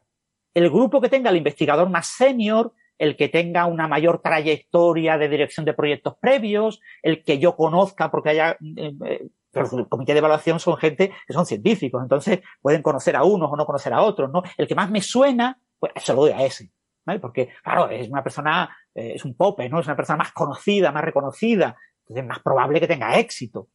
Con lo que eh, gente más joven, eh, postdocs, gente con menos experiencia, menos conocidos en el campo, que pueden tener ideas muy, muy prometedoras y proyectos que pueden ser eh, de gran impacto, acaban no recibiendo la financiación y encontrándose con enormes dificultades. Eso en España lo encontramos todos los días. Cuando vas a cualquier congreso y hablas con la gente de estos temas, la gente se pone fatal porque mm, falta dinero, a todo el mundo le falta dinero, todo el mundo se queja de que no tiene dinero. Entonces, eh, hay unos sesgos, este tipo de sesgos hacen que, y eso está eh, estudiado, o sea, estudiado, está estudiado que sesgar la evaluación de los proyectos a las personas de mayor prestigio, con el sesgo de autoridad, no garantiza que los proyectos tengan un mayor impacto final. Medido todo siempre con citas a los artículos publicados e índice de impacto de las revistas en las que se publica, ¿vale? O sea, estos son valores y parámetros que no necesariamente son los mejores, pero bueno, son los que se usan, ¿no? Pues eh, con esos límites nos encontramos con que es muy, muy eh, difícil eh, garantizar una buena evaluación. Entonces, ¿qué, ¿qué, se ha propuesto desde hace un cierto tiempo? Ya, ya más de 10 años propuesto. La, la idea de un cierto porcentaje de proyectos sortearlos, directamente sortearlos, es decir, poner bandas, bandas de calidad. Tienes la banda del muy excelente, la banda del excelente, la banda del muy bueno, del bueno, del mediocre y del resto. Pues bueno, pues eh, tengo dinero para financiar muy excelente, pero en la banda del excelente no tengo dinero para financiar todos. Tengo que sesgar en la banda de excelente, tengo que elegir a cuáles le doy el dinero y cuáles no. Pues en lugar de coger el criterio del comité de evaluación que decide que uno tiene 3,282 puntos y el otro tiene 3,28 solamente cero puntos, y hay una diferencia de, de, dos eh, milésimas, que es una diferencia ridícula, y, y, a uno le doy y a otro no le doy la financiación, que sea algo aleatorio, es decir, tomar una decisión completamente aleatoria. Entonces lo que, lo que eso se planteó en varios estudios y los modelos estadísticos eh, indicaban que probablemente los resultados fueran incluso mejores, que se gastara mejor el dinero público eh, haciendo una selección aleatoria de los que están, digamos, empatados, ¿vale? los que están en la misma banda. ¿vale? No podemos hablar nunca de empate de puntos, porque entonces, eh, como aquí se afina muchísimo con los puntos, es muy difícil que haya coincidencia de puntos. Pero si nos metemos en bandas, ¿no? Metemos la banda del, del percentil 90 y la banda del percentil 80 y la del, del 70. Y tenemos bandas y en esas bandas, eh, en la banda en la que esté el corte, pues ahí elijo de forma aleatoria. Entonces es una cosa que las esto, grandes esto me suena, esto me miedo. suena tanto ya a nos rendimos, abandonamos toda la esperanza y tiramos un dado y que sea, que sea lo que Dios quiera, ¿no? Ya, pero, pero ten en cuenta que estamos hablando de, de, de en las bandas estas de, de, excelente o de muy buenos, ¿vale? O sea, no estamos mm. hablando de a todos, ¿vale? A todos, incluyendo los muy mediocres. No, sino los que están muy bien evaluados, pero que el dinero no nos da. Entonces, haciendo eso, yo puedo decir, en lugar de meter a todos los excelentes, pongo un corte que me gustaría de ponerlo en la mitad de los excelentes. Estos excelentes los elijo aleatoriamente, pero los muy excelentes les recorto un poco de dinero de su financiación. Mm. Entonces, eh, pues eh, haciendo esto, eh, los estudios teóricos dicen que probablemente se gaste mejor el dinero. Entonces, ¿qué están haciendo algunas agencias de, de evaluación en el mundo? Pues están empezando a tomar esa decisión. Es decir, les han dicho, bueno, si eso es lo que dicen los modelos, pues ¿por qué no lo hacemos? ¿no? Y entonces lo que plantea este artículo de Nature, que es una noticia, un news, un, bueno, perdón, es un editorial, es un editorial de Nature del 20 de septiembre de 2022, en lo que plantea es pues la experiencia concreta, nos comenta a nivel periodístico, la experiencia concreta de la British Academy, que es una institución del Reino Unido que financia proyectos de humanidades y ciencias sociales. Y comenta que ha hecho esto. ¿Eh? Ante, esta duda, ante esta franja en la que tengo dudas, ahí lo hago aleatoriamente. Y parece ser que lo mismo lo ha hecho la Fundación Volkswagen, como en los coches, eh, de Alemania, lo ha hecho la Fundación de, Ciencia Austríaca, eh, y, incluso eh, hay algunos, en algunos casos, como el, la Agencia de Financiación en Sanidad de Nueva Zelanda y la Agencia General de Financiación Suiza, lo están haciendo de manera global. ¿Vale? O sea, están diciendo, no, no solo vamos aquí a, aplicarlo en esta banda, sino que vamos a eh, financiar los muy excelentes, los financiamos seguro, pero de todo el resto, de todo el resto, no solo de los excelentes que me han quedado cerca del corte, de todo el resto los elijo aleatoriamente. Y hay un porcentaje elegido de manera completamente aleatoria que, bueno, aparentemente puede beneficiar. Esas son eh, iniciativas muy recientes, todavía no sabemos de verdad cómo van a funcionar, pero lo que dicen los modelos teóricos es que va a funcionar igual de bien que el sistema anterior o mejor. Francis, vos, vos sabés muchísimo más estadística que yo, así que seguro que me corregirás, pero eh, supongo, esto ni siquiera es nuevo en el sentido de que tanto el mercado como otras instituciones lo usan hace mucho. Por ejemplo, estas, estas ideas de sorteos y licitaciones a la hora de comprar un automóvil, el hecho de que se le adjudica al automóvil la, la N cuota que alguien paga, pero que se sortea y algunas personas, por cuestiones totalmente aleatorias, se, las, se les asigna el automóvil antes o también pensemos en eh, la ciudadanía en Estados Unidos o las green card, que a veces se dan eh, una pequeña porción, se da por una lotería. Entonces, este elemento de, Pero, random... Lo, de la, lo de la lotería de, de las green card es diferente, eso es para añadir diversidad. Eh, bueno, lo que fuere, lo que fuere, la razón que fuere, pero lo que quiero decir, la presencia de un elemento aleatorio, una randomización en, eh, en el proceso de elección de algo que a priori uno diría es importante y tiene ciertos criterios, para mejorarlo, por alguna razón, por el criterio que fuera, por añadir diversidad, por añadir, eh, no sé, por lo que fuere, digo, ni siquiera es algo nuevo, me sorprende que recién ahora a alguien se le haya ocurrido en la adjudicación de fondos científico, siendo que el mercado lo usa desde los 80, ¿no? De hecho, yo recuerdo, eh, porque tiene que ver con eso, ahora, ahora te dejo responder, Francis, solo por interjectar, ¿se dice así?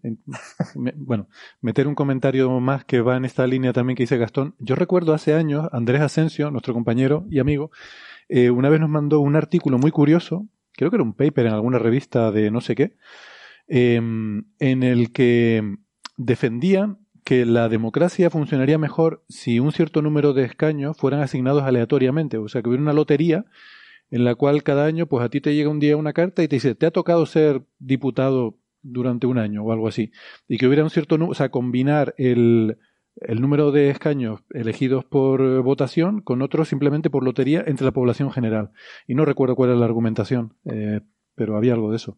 Sí, yo sé, algunos países lo hacen en el sentido de que al que gana más, al que recibe más votos le dan un incremento de escaños. Hay un incremento de escaños fijo, entonces tú dices, el, que, como va a haber muchos partidos en competencia, todos van a tener pequeñas cantidades de votos y es prácticamente imposible que formen coaliciones que acaben superando el 50%, pues al que tenga más votos le añado un 20% de escaños y, o un 30% de escaños y entonces con eso se trata de facilitar la formación de gobierno, ya que al menos ha conseguido ser el más votado, ¿no?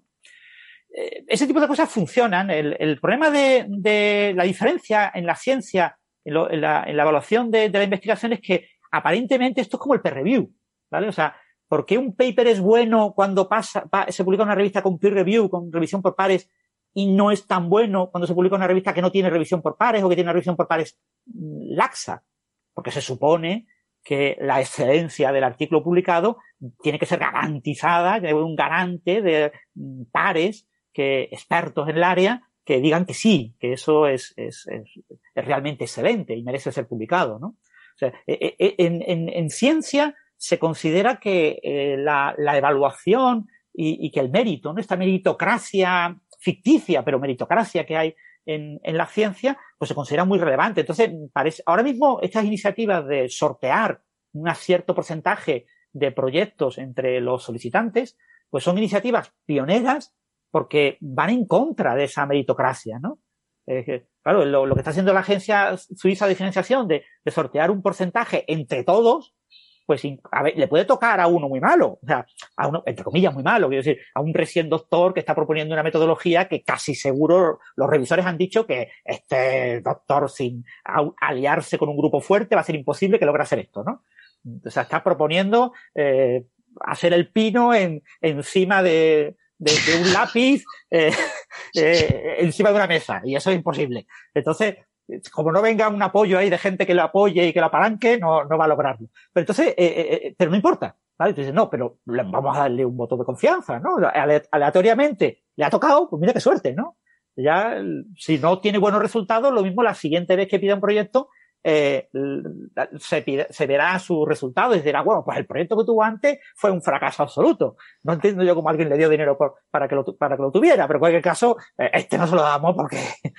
pero ya te digo, ese tipo de cosas, eh, esa meritocracia en, en, la evaluación, ese, ese peer review eh, en la evaluación de proyectos, se considera como marchamo de calidad y garante de excelencia en ciencia. Entonces, que haya agencias de evaluación que estén prescindiéndolo de manera parcial por ahora, eh, pues es una cosa que se considera como muy, muy relevante. Pero hay que ver cómo, cómo los resultados que da esto, porque estos resultados los veremos en tres, cuatro, quizás más, o ocho años, ¿no? Cuando veamos el, el, cómo son citados los trabajos que surjan de estos proyectos que han ganado eh, la financiación gracias a un sorteo en lugar de a, a una evaluación por humanos. Bueno, yo esto de los sorteos lo veo bien siempre que no sea para cosas que tengan que ver con la reproducción. No vaya a ser que haya algo hereditario en lo de tener suerte. Y me estoy acordando, había una historia de ciencia ficción, creo recordar que era Mundo Anillo, que hacía un juego maravilloso con eso, en el cual había, la población estaba limitada, entonces se, sorteaba el que algunas parejas pudieran tener hijos o que pudieran tener más hijos. Y entonces como eso era una lotería y eh, hay gente que tiene suerte y gente que tiene mala suerte. Entonces la gente que tiene suerte era más probable que se reprodujera más y entonces había un, una componente de... Y entonces, bueno, una misión muy peligrosa se llevaban a una persona que era descendiente de cuatro generaciones de ganadores de la lotería, porque se asumía que esa persona debía ser alguien con mucha suerte. Bueno. Eh, pues no lo sé. Eh, supongo que cuando las cosas están muy cerca, cualquier criterio es tan bueno como cualquier otro, ¿no? Cuando tienes que distinguir entre alguien con un 9,2 y un 9,3, pues da igual el criterio que uses, va a estar bien asignado el, el dinero y, ya está. Y sobre todo, con, como cuando decía Gastón, hay tan poco dinero que se lo deja a quien se lo des va a estar bien usado, porque otra cosa sería que hubiera mucho dinero y hubiera el problema que se lo pudieras dar a alguien que no, que no va a hacer un buen uso, ¿no? Pero cuando hay tan poco y es tan competitivo, pues va, va, a dar un poco igual. Es como cuando se sacan plazas y se presenta un montón de gente y, todo el mundo es, todo el mundo eh, tiene un currículum increíble y todo el mundo se merece la plaza, da igual a quién se la dé. Al final... Sí, en este caso hay casos exagerados, ¿no? Que tienen impacto en el público. Por ejemplo, el tema de las enfermedades raras, ¿no? las enfermedades de baja prevalencia, ¿no? Hay muchas enfermedades raras y mucha gente tiene una enfermedad rara, pero hay tantas enfermedades raras que, que el número de personas que tienen cada una de ellas es muy reducido. Entonces, eh, muchos grandes grupos de investigación pues se dedican a, las enfermedades raras que están de moda. Las enfermedades raras que acaban publicándose en los grandes medios, las grandes revistas, y, y, que, bueno, entre comillas, son las menos raras de las raras. Pero esas enfermedades de baja prevalencia, que están más olvidadas, hay grupos muy pequeñitos que se dedican a ellas, y les cuesta muchísimo trabajo conseguir financiación para hacer unas investigaciones que después tienen el apoyo de las asociaciones de enfermos de esa, de esa enfermedad, que tienen, que consiguen eh, eco mediático cada vez que hacen un pequeño descubrimiento, pero claro, no lo pueden publicar en las grandes revistas porque, bueno, son enfermedades que no están de moda y las modas aquí influyen mucho y además pues han tenido recursos limitados y han hecho una metodología incompleta en el sentido de que eh, el gran grupo con millones de euros puede probar 14 técnicas y hacer la síntesis y agregación de toda la información recibida, el pequeño grupo con 200.000 euros, pues tiene que, eh, o, con 20.000 euros, pues tiene que hacer lo que puede con una única técnica y, y claro, pues no puede obtener unas conclusiones tan, entre comillas, robustas y, y, y, tan multiprismáticas como el gran grupo. Entonces, eh, no puede acabar publicando en una gran revista porque la gran revista le dirán, bueno, ¿y por qué no aplico también el microscopio electrónico para ver no sé qué y por qué no uso la técnica tal? Y decir, porque eso me vale millones de euros y no los tengo.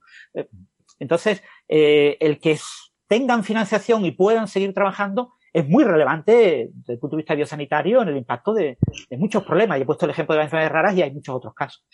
un comentario que, bueno, esto lo habrán discutido a muerte, sobre todo Francis, que es muy, muy atento a este tipo de cosas sobre las publicaciones, sabe mucho más. Pero una cosa que a me sorprendió eh, es eh, la ausencia de la gimnasia con el doble ciego en ciencias exactas. Es decir, eh, por supuesto, en un, en un, nicho muy pequeño, si alguien escribe un artículo de String Theory en, eh, en anti en tres dimensiones, probablemente yo me dé cuenta quién es el autor. Pero a veces no, en todo caso, no lo va a hacer peor. Igual a veces me puedo dar cuenta quién es, pero no lo va a hacer peor. En cambio, eh, en humanidades, en particular lo único que sé de humanidades es filosofía, en cual eh, es mi carrera incipiente, digamos, cuando yo publico un artículo, un paper en filosofía, es doble ciego. O sea, nadie sabe, el, el no sabe quién soy yo. Entonces, a mí me sorprende porque eso puede no funcionar idealmente, porque, repito, uno puede darse una idea de quién es el, el autor o de dónde viene, pero seguramente es un poquito mejor que el saber el autor. Evita al menos estos sesgos, ¿no? De, de, uh, este, ¿cómo le voy a decir que no a este, que es un genio? Como, ¿Quién es este pibe? ¿no? Ese tipo de cosas que, aunque uno luche contra eso, somos humanos y todos la tenemos. Entonces... Ya, se está eh, empezando a hacer. Yo, yo acabo de... Yo creo que en ciencias tendría que ser así también. Acabo de enviar un artículo hace poco a, una Astrophysical Journal y me sorprendió que ahora tenía la opción de doble ciego y la marqué. Le dije, ah, pues sí. Venga, vamos a probarlo. O sea, lo estoy probando ahora mismo. Y por cierto, una cosa, cuando hagan eso, y manden un artículo y pidan doble ciego, no hagan el ridículo que hice yo, que inmediatamente me llegó un mensaje del editor diciendo gracias por enviarnos un artículo, por favor, si quiere que eso vea doble ciego, quite usted su nombre del artículo. Porque claro, lo envié con mi nombre y mi afiliación y le dije, sí, por favor, que sea doble ciego. Vale, pero mándame el artículo sin tu nombre, ¿no? Claro, ser una revista que lo está haciendo ahora de manera pionera y, está en fases emergentes. Las revistas que ya llevan años haciendo lo del doble ciego, eh, te incluyen en los comentarios las instrucciones para autores, usted no puede citar sus propios artículos. ¿Vale? Ni, ni puede dejar en el artículo ningún tipo de señal de que esa investigación que está haciendo es continuación de la investigación que hizo Filipito y Menganito, porque entonces Filipito y Menganito son los autores. Entonces, ese tipo de información aparecerá en el artículo definitivo. perdona, la investigación de Filipito y Menganito a partir de, de aquí en adelante, Paper One. claro, entonces, eh, eh, eso no se puede poner en la primera versión que se envía a revisores, pero sí aparecerá en la versión definitiva. O sea, tienes que eh, saber dónde, en qué párrafos has puesto esa información, eliminas esos párrafos, mm. tu nombre y afiliación y todos los detalles que puedan identificarte a lo que envías a revisores la primera vez, pero ya en la versión definitiva tú añades esos comentarios. Mm. Y claro, en la última versión, la, en la versión ya, digamos, la, la, segunda revisión o la tercera revisión por parte de los revisores, ya ellos sí verán esa información y ya se enterarán de quién eres tú. Ah, pues mira, el artículo es de este señor, o no pues es que desconocido, no sabía ni que existía esta persona. Pero, porque esas cosas uno las ve en uno, ¿no? Por ejemplo, a mí me cuesta mucho menos publicar ahora que cuando era más joven. Uno podría, si yo fuese arrogante, podría decir, y es porque ahora tengo más experiencia. Pero no, es porque el referí lo que hace es vago, mira, y dice, oh, este tiene varios papers en el tema del saber, punto. Entonces, eh, a mí me parece que sería más justo, sobre todo para la gente joven que recién empieza. Yo me envío mi primer paper, ¿no? Yo soy un, estudiante de doctorado. Mi primer paper sin mi director, un postdoc joven, digamos. Y, no tengo el respaldo de un senior, qué sé yo. Probablemente ese tipo tenga, capaz que es publicable el paper, sin duda, pero va a tener unas idas y vueltas con el referí, una mirada crítica, una, una, cierta mirada inquisitorial sobre su trabajo que no va a tener una persona. Y eso me parece injusto. Para la gente grande nos da lo mismo. Yo joven discrepo, yo, yo disiento, pero yo, a mí ahora mismo casi todo me cuesta mucho más que cuando era más joven. Entonces está bien que haya algunas cosas que cuesten más cuando seas más joven, para compensar un poco. bueno, ha habido varios, varios estudios en esa línea, en la línea de, enviar un artículo, eh, un artículo a, revisores, eh, poniendo la firma o uno de los coautores muy famoso, un gran pope de, del área, o poniendo gente desconocida, o, o no poniendo a nadie. ¿Vale? O sea, no poniendo a nadie y que se evalúen. Y lo que se ha observado es obviamente que hay un sesgo hacia la autoridad, o sea, cuando aparece el POPE, pues ese artículo es claramente más, más eh, eh, aceptado o, aceptado con menores cambios que cuando eh, son gente joven o no aparecen los nombres, siendo el artículo el mismo. Pero lo que sí se ha visto es que no hay gran diferencia entre que sean desconocidos y que no aparezca el nombre. ¿Vale? O sea, eh, eh, el, que el sesgo de autoridad solo funciona con un efecto Mateo, ¿no? O sea, eh, si tú realmente lo conoces, lo pones para adelante, pero si no, ya planteas que, que, es una persona del montón y que debe ser un Mindungi, aunque no lo sea, ¿no? Yo no lo conozco, pues debe ser un Mindungi, porque entonces te da lo mismo que no aparezca el nombre que aparezca, para ti es irrelevante, no es una cosa que tú vayas a tener en cuenta en tu evaluación. ¿no? Sí, solo un sesgo positivo, digamos. Solo va en Exactamente, solo hay el sesgo positivo en el caso de que tú conoces algo. Es que este autor tiene unos artículos, bueno, yo tengo, he leído su libro de texto, así que lo que escriba lo tengo que aceptar aunque esté mal escrito, porque eh, es un pope y seguro que, que, no va a publicar una porquería. Después lo que pasa es que premios Nobel publican artículos porquería por esto, porque a veces solamente ponen su nombre tiene un grupo muy grande y, y, el que está debajo del premio Nobel está debajo, tiene a alguien debajo y tiene a alguien debajo y ese último es el que ha dirigido el trabajo a, un, a, un, a alguien muy joven. Y entonces, al final, el, gran Pope firma. Claro, la, gente, la gente piensa que no, eh, que, que, no, ¿cómo vas a criticar? Un, ¿Quién sos vos para criticar un trabajo de Penrose? ¿no? Mm. no, pero es que la gente que hizo cosas brillantes, no es que toda la vida hizo cosas brillantes. O sea, eso. Eh, mm.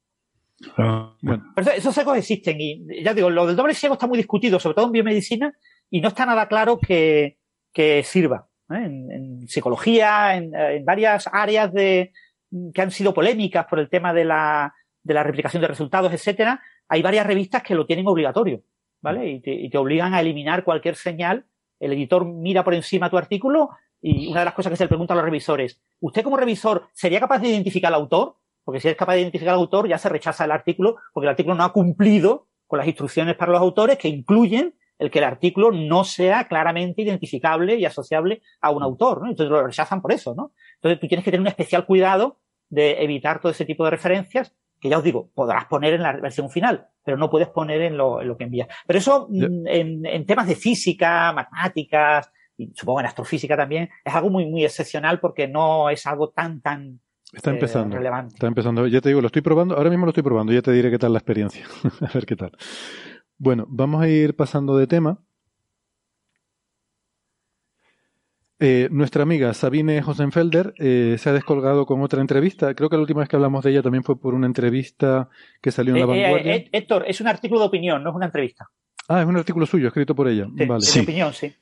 Pues en The Guardian, ¿no? Un, mm. un medio inglés, creo que es. ¿Qué, qué, opinión les merece, Gastón? estaba justo.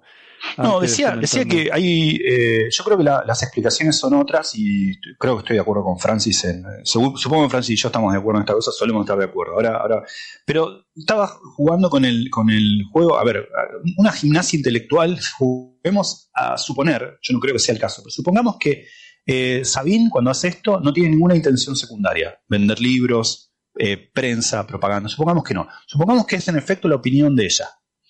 En ese caso, a mí me, Hacer esto, la opinión de ella, quizás vamos a decirlo, ¿no? Porque a lo mejor hay gente que, no han visto. la, este opinión, la, opinión, de ella es, eh, grosso modo, podemos ir paso por paso, pero básicamente lo que ella dice es que no tiene ningún sentido la forma en la que se investiga en, física de partículas, en lo que ella llama inventar partículas, ¿no? Eh, especulaciones sobre, bueno, va a existir el es, las partículas partículas supersimétricas o los WIMPs o diferentes partículas que son modelos teóricos que son muy difíciles de, construir, los acciones, diferentes partículas de las que no sabemos si existen, porque nunca las hemos visto, pero hay modelos teóricos sólidos, tan sólidos que pueden estar mal, porque la física, la última palabra, la tiene la experiencia, por supuesto, pero que son sólidos en, cuanto son consistentes matemáticamente, y no es trivial hacer una teoría de campos consistente matemáticamente, tanto es así que se le pone hasta nombre propio, aún sin saber si existen, ¿no? No sabemos si existen las acciones con X en la naturaleza, pero bueno, hay un modelo de acciones, o sea, uno dice una acción y sabe matemáticamente qué sería, cómo se acoplaría la acción, ¿Cómo lo haría? Es, un pseudo escalar que se acoplaría al campo eléctrico magnético de tal manera. Uno tiene nombre, pero no sabe si existen los monopolos magnéticos. Predichos, bueno, predichos si existen, sino ideados por Dirac en 1932. Todas esas partículas no sabemos si existen y ella dice que no tiene sentido la forma en la que se hace física de partículas porque los físicos inventan partículas y se les da dinero para esa investigación y después se hacen grandes aparatos como aceleradores de partículas o detectores de rayos cósmicos para detectar si existen los bortones, las acciones, los y luego no sabemos si es así. Ahora, esa crítica, si, es si viene de alguien honesto, y no creo que sea el caso, eh, yo creo que hay otras intenciones, pero suponga, es, es un desconocimiento de cómo ha avanzado la física de partículas desde sus inicios. ¿Por qué digo esto? Porque creo que eh, la física no es solo, es, pero no solo, el encontrar un fenómeno físico, el verse ante algo, un, nuevo proceso nunca había visto, un fenómeno, y luego tratar de incluirlo en mi esquema teórico. Es eso, pero es mucho más. Es a veces, sobre todo con la física teórica hoy que hemos descrito tantas cosas, es a veces anticiparse con modelos que por supuesto, repito, es física, significa naturaleza, la última palabra la tiene la experiencia, pero es acercarse, proponer un modelo y luego ver si ese modelo a veces explica parte de lo que hay al precio a pagar de predecirme una cosa que nunca he visto. Y entonces busquemos por ella. Esa es un poco la idea. Eso ha pasado desde siempre. Dirac, cuando escribió su ecuación en la década del 20, su ecuación predijo la existencia del electrón, que luego observó, si me acuerdo, Anderson, mucho, eh, eh, unos años después. Es decir, ya desde Dirac tenemos el primer ejemplo de una ecuación que explicaba muy bien algunas cosas que la ecuación de Schrödinger no explicaba, en particular el movimiento de las capas del espectro de los átomos grandes, porque los electrones van más lejos y no más rápido, entonces necesitamos una teoría relativista. Eso lo explicaba muy bien eh, la, teoría de Dirac, pero también explicaba otra cosa que nunca habíamos visto, una partícula igual que el electrón con carga, con carga positiva. Y eso luego se descubrió. Para mí eso fue la primera vez que supe, uh, o sea, la física es tan poderosa que cuando una teoría está buena y para explicar algo mejor, predice algunas cosas, por supuesto, hay que encontrarla si no la teoría hay que descartarla. Pero es, alucinante. nosotros lo vimos en tiempo real. a, mediados de 2012, el, LHC descubrió el Higgs. El Higgs era una predicción teórica desde 1964, 1966, esos años. Varios grupos, eh, eh, Englert, Higgs mismo y otra gente. Broad y, otros. la idea es eh, para mí es alucinante que durante 40 años estuvimos casi seguros de la existencia de esa partícula, porque era la única forma matemática en la que podíamos describir los experimentos que ajustaban muy bien. Que era decir que las partículas que aparentemente son masivas como el W no son masivas intrínsecamente, sino que hay una partícula que les, dota su masa. Esa partícula nunca la habíamos visto y todos creíamos en ella y al final la vimos. Entonces, eso para mí, eso, eso es si queremos es un segundo ejemplo, Dirac y el Higgs. No, en el medio hubo muchos casos. Yo en 1995 era estudiante cuando salí del pabellón 2 en Ciudad Universitaria en la UB, me acuerdo que alguien me dijo, descubrí una nueva partícula, era el quark top.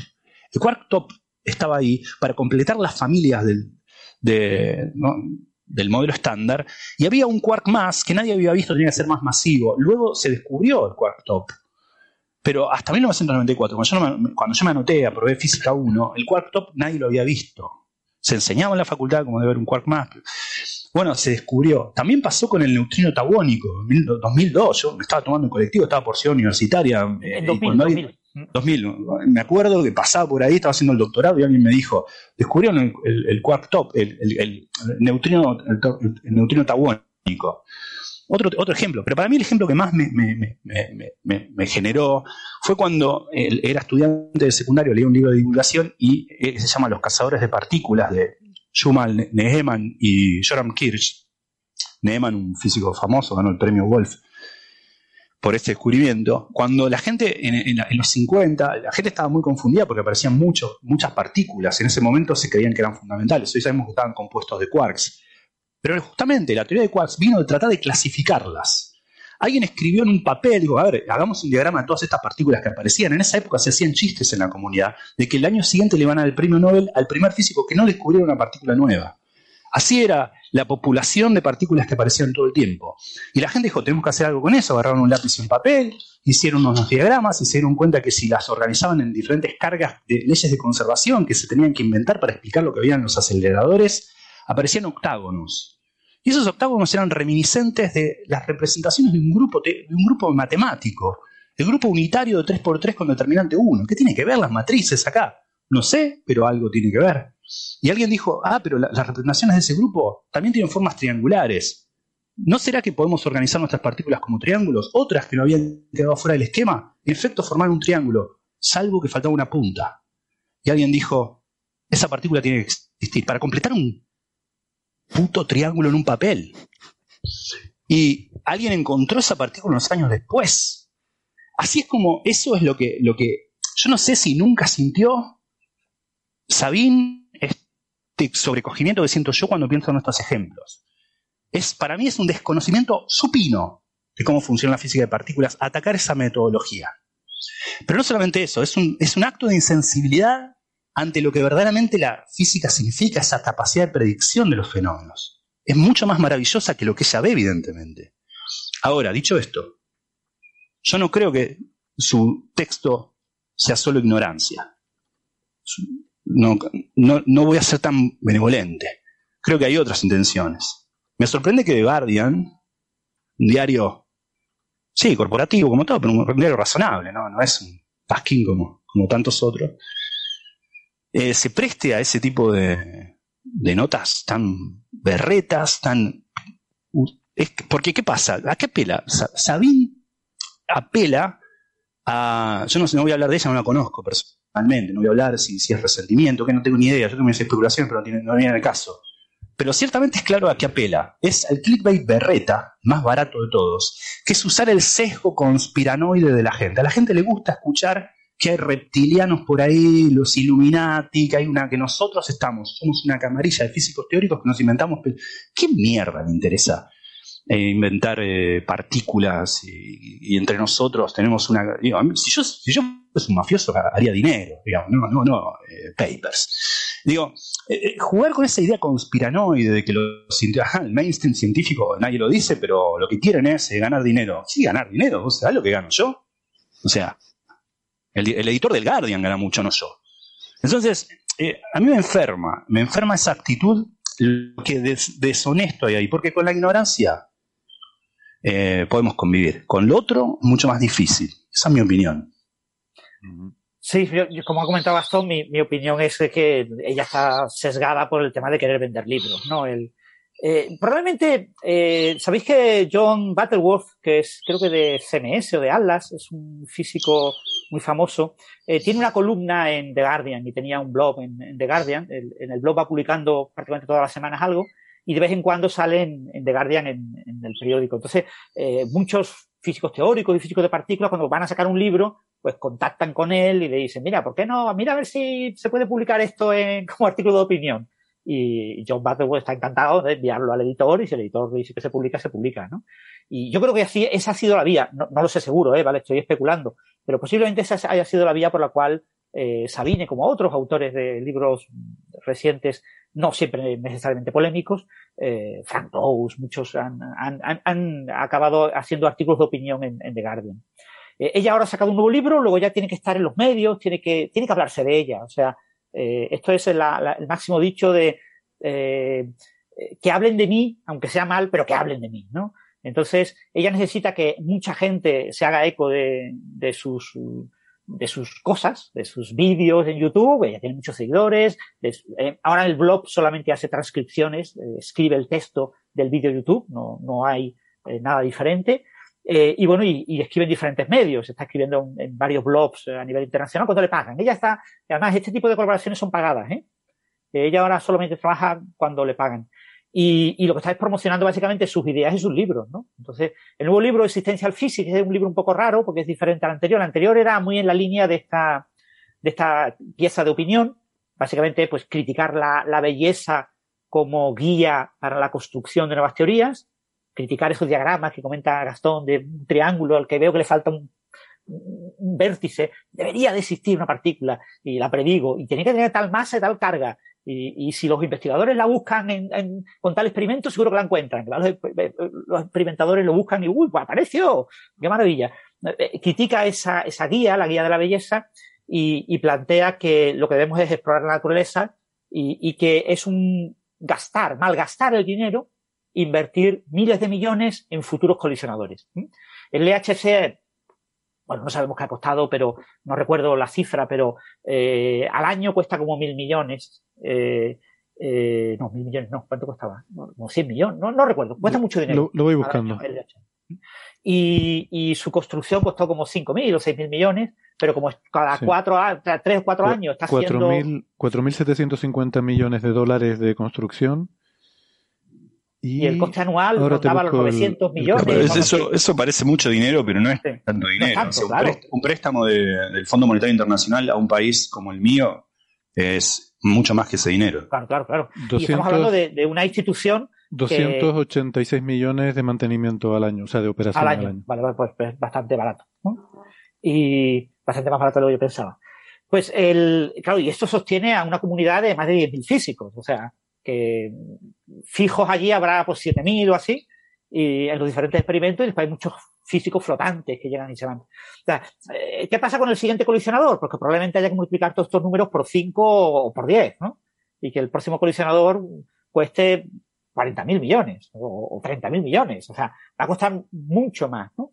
Entonces, claro, el, es fácil para ella vender, eh, pues no se debería hacer, no se debe hacer porque no se va a descubrir nada. El modelo estándar todavía eh, no nos va a ofrecer nada completamente nuevo. Toda esta gente que propone por proponer está metiendo la pata. Pero claro, lo, que comenta Gastón es que están, ella está pues yendo en contra de, de, un área que realmente no es la suya, porque ella siempre se ha dedicado a, a buscarse la vida. Buscarse la vida es, bueno, ella es afín a la gravitación, y ha tratado de hacer cosas exóticas con gravitación y si hay que hacer MON, pues hace MON o algo MON-like, ¿no?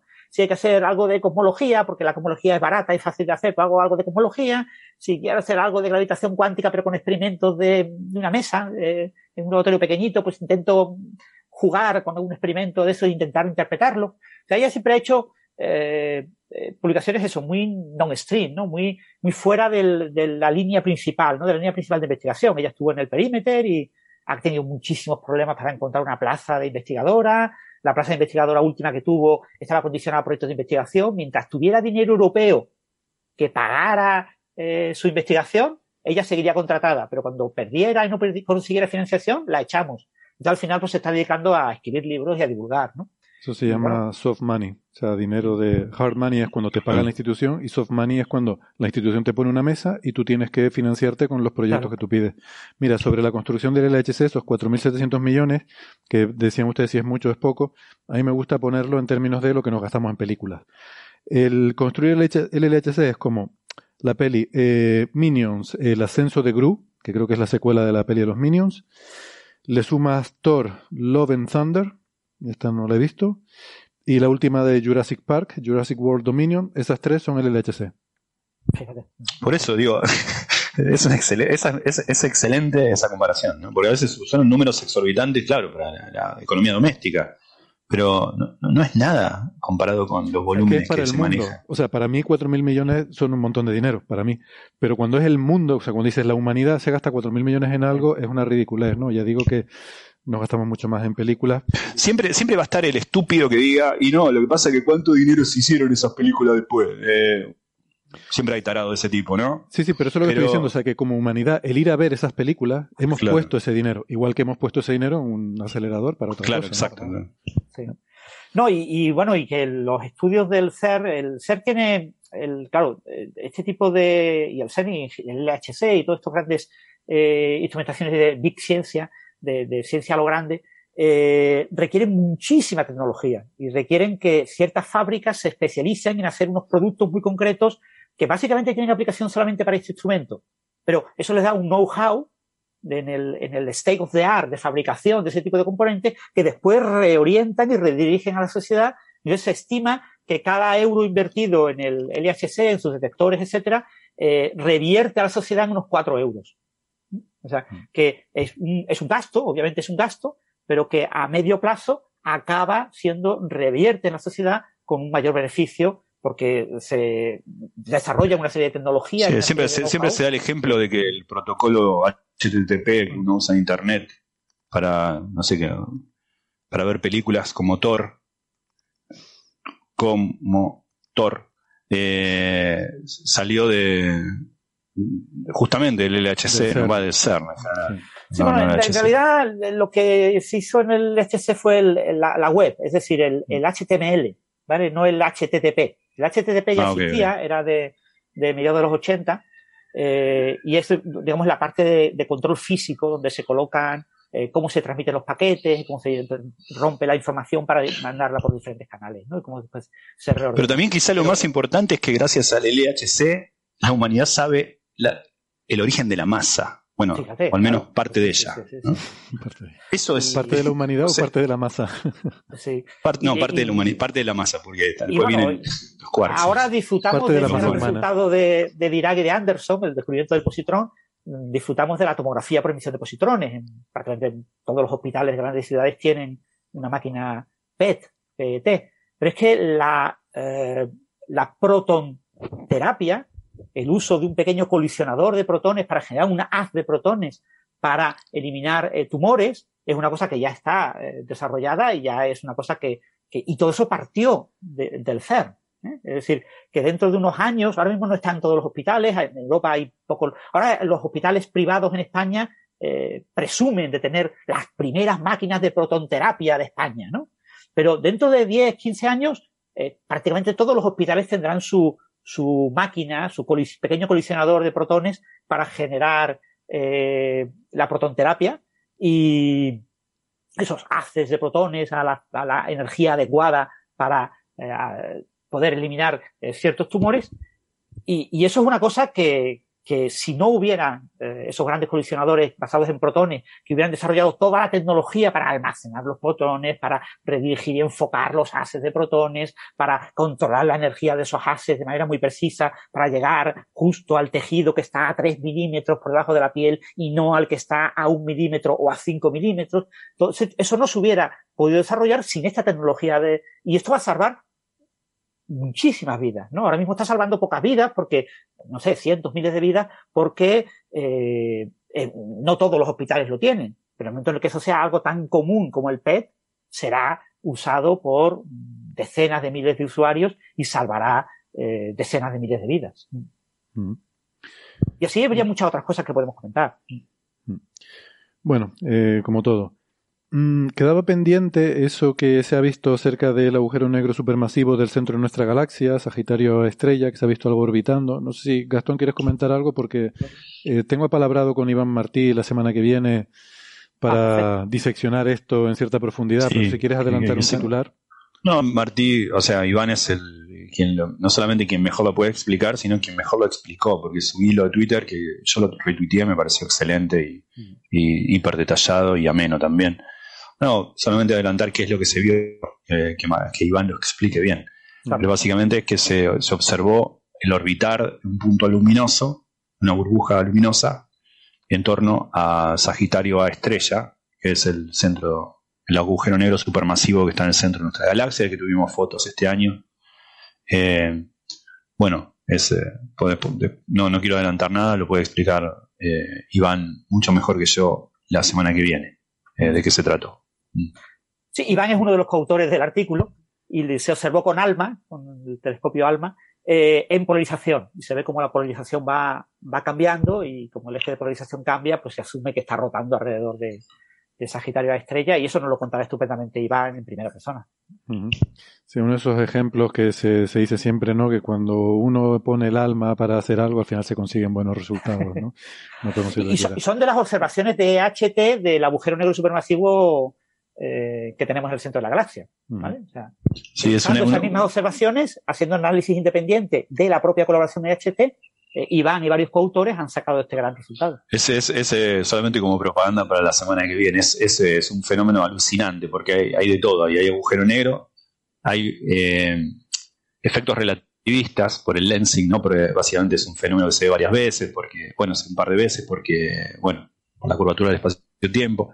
Hay reconexión de líneas magnéticas, o sea que hay un montón de magnetohidrodinámica, y aparte es magnetohidrodinámica relativista, porque es el plasma cerca de un agujero negro.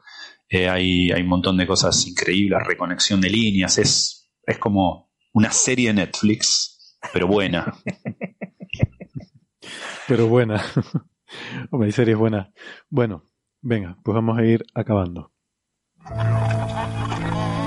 Aquí comienza señales, de los oyentes. De los oyentes, de los oyentes. Un par de ellas rapiditas, que van muy pasados de tiempo. Eh, pregunta, por ejemplo, Will, ¿qué características debe tener una estrella de neutrones para que se vea como pulsar? ¿Quieres hacer los honores, Gastón? Sí, bueno, las estrellas de neutrones tienen... Eh, hay, una, hay una razón física y una razón contingente. Es decir, las estrellas de neutrones tienen grandes eh, campos magnéticos, emiten, son, tienen una, región en la que emiten mucho, muchos campos magnéticos, aceleran partículas y eso emite luz y entonces nos emiten luz en una dirección particular. Luego, las estrellas neutrones eh, giran muy rápidamente. Entonces, todo eso tiene que ver con la física de las estrellas neutrones. Tienen campos magnéticos muy intensos. Algunos tienen campos magnéticos tan extremos que hasta reciben nombre aparte que se llaman magnetars. Son estrellas neutrones, pero tienen campos magnéticos más, más extremos. Y duran muy poco esos campos magnéticos de las magnetars, porque rápidamente gastan esas energías en 10.000 años o algo así. En algunas decenas de miles de años y se vuelven estrellas de neutrones normales con campos magnéticos, pero campos magnéticos más débiles. esos campos magnéticos aceleran partículas, eso emite luz. Y ahora, esa es la parte física. Después hay una parte contingente que es cuando emite luz y dan vuelta, que, la, dirección en la que emiten esa luz esté apuntando hacia nosotros. Es una cuestión contingente. Algunos, algunos, algunas estrellas de neutrones orbitarán así, otras estrellas de neutrones orbitarán mirándonos a nosotros como si fueran faros. Y entonces estos son los que nos llaman pulsars, porque pulsan cada tanto. Y, cuando decimos rápido, estamos hablando de las estrellas neutrones tienen unos 20 kilómetros, son objetos muy compactos. Una cucharada de ellos pesa más o menos el monte Everest. No, tan denso como un agujero negro, pero muy densas. muy, muy denso. Lo más denso que se conoce como materia que no haya colapsado gravitacionalmente. Esas estrellas neutrones tienen 20, eh, pero son 20, son bolas de 20 kilómetros y rotan a veces en milisegundos. O sea, estamos hablando de cosas que rotan muy, muy, muy, rápido. ¿eh? Y entonces uno lo que ve son pulsaciones de, en rayos X, que es luz, pero de frecuencias muy altas, eh, que son estrellas de neutrones, pero que nos están mirando a nosotros. Eh, pregunta, bueno, en rayos X o en radio, que es lo, habitual en, radio, radio que eran los, pulsares originales, que eran los hombrecillos verdes porque se pensaba que eran eh, marcianitos, ¿no? Bueno, pregunta Ilia por la expansión del universo. Pregunta, ¿se expanden solo las dimensiones espaciales y no la temporal? Esto es una, confusión, por cierto, bastante habitual, ¿no? Que eh, la gente, como hablamos siempre del espacio-tiempo, en relatividad la gente piensa, pues se expande el espacio-tiempo, ¿no? Y, realmente no, es solo el espacio, ¿no? Y sigue preguntando que cómo encaja esto, precisamente, cómo encaja esto con el tejido espacio-temporal y se expande dentro de las galaxias o solo entre galaxias. Entonces, bueno, si quieren comentar algo, Francis Gastón. Bueno, contesta tú, contesta tú. No, como que hay que entender que cuando uno dice que el espacio-tiempo se se expande, se expande a muy, muy gran escala, es decir, el promedio se expande. Hay que, pensar, hay que irse a escalas muy, muy grandes en comparación con los cúmulos galácticos para, cuando, para pensar el universo como un fluido continuo. Es, es, como el agua. Cuando uno mira el agua dice, bueno, es un fluido continuo. Bueno, pero si vas a escalas moleculares vas a ver una molécula acá, mucho espacio no vas a ver nada, vas a ver otra, otra molécula acá. Nosotros estamos a esa escala en el universo, como escala molecular. Nosotros vemos acá el sol, acá hay un par de anteojos, acá hay una taza de café, pero a muy, muy, muy, muy gran escala, comparado con, las galaxias, así como el agua muy, muy a gran escala comparado con las moléculas, es como una suerte de fluido homogéneo. Ese fluido homogéneo, es la dinámica de ese fluido homogéneo, hay que pensarlo como que se expande, se. Y lo que se expande es, en efecto, el espacio. Ahora, eh, el espacio-tiempo es lo que está curvado, pero el espacio es el que se expande. Eh, y se expande en todas regiones, es el espacio per se el que se expande. Pero no hay que confundirse con eh, se expande el espacio entre Andrómeda y nosotros. No, Andrómeda de hecho está acercando a nosotros. Es eh, en, efecto promediado a muy, muy gran escala, el universo se va expandiendo. Por eso los efectos de observación de la expansión del universo se ven cuando uno mira supernovas distantes o cosas muy, muy, muy, muy lejanas. Fíjense que la parte de la velocidad de expansión del universo está, es, tiene una, bueno, hay una discrepancia, pero de muy orden de magnitud menor, es de orden de decenas, 70 eh, kilogramos por segundo por megaparsec. Hay que irse a un megaparsec. Megaparsec son como 3 millones de años luz para que algo se expanda, ese punto se expanda en nosotros a kilómetros, a decenas de kilómetros sobre segundo. Esa gran escala no se está expandiendo. Ahora, localmente, bueno, sí puede pasar que una galaxia va a colisionar con otra, un conejo se come una zanahoria, cosas muy... No tiene mucho sentido hablar de la expansión del universo a escalas que sean más pequeñas. Y esto yo lo suelo explicar con el tema de los pozos de potencial, ¿no? El, el, Sol genera un pozo de potencial y los planetas se mueven en ese pozo de potencial.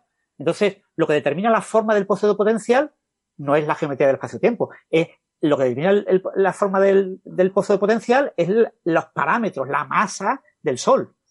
Entonces lo mismo pasa con las galaxias. las galaxias definen pozo de potencial, en los cúmulos galácticos eh, lo que domina es la, la, gravedad de todas las masas que se encuentran en ese cúmulo. Entonces eso genera unos pozos de potenciales. Entonces el espacio-tiempo, el espacio aunque se expanda, y dice, bueno, pues si se expande a cierto ritmo, eh, a la escala de cúmulos galácticos se expandirá también un poquito, muy poquito, pero se expandirá. Pero no se nota, no afecta a los objetos que se encuentran en el espacio, porque ellos están controlados por un pozo de potencial que viene determinado por las masas de cada uno de los objetos. Y esas masas no cambian con la expansión. Mm.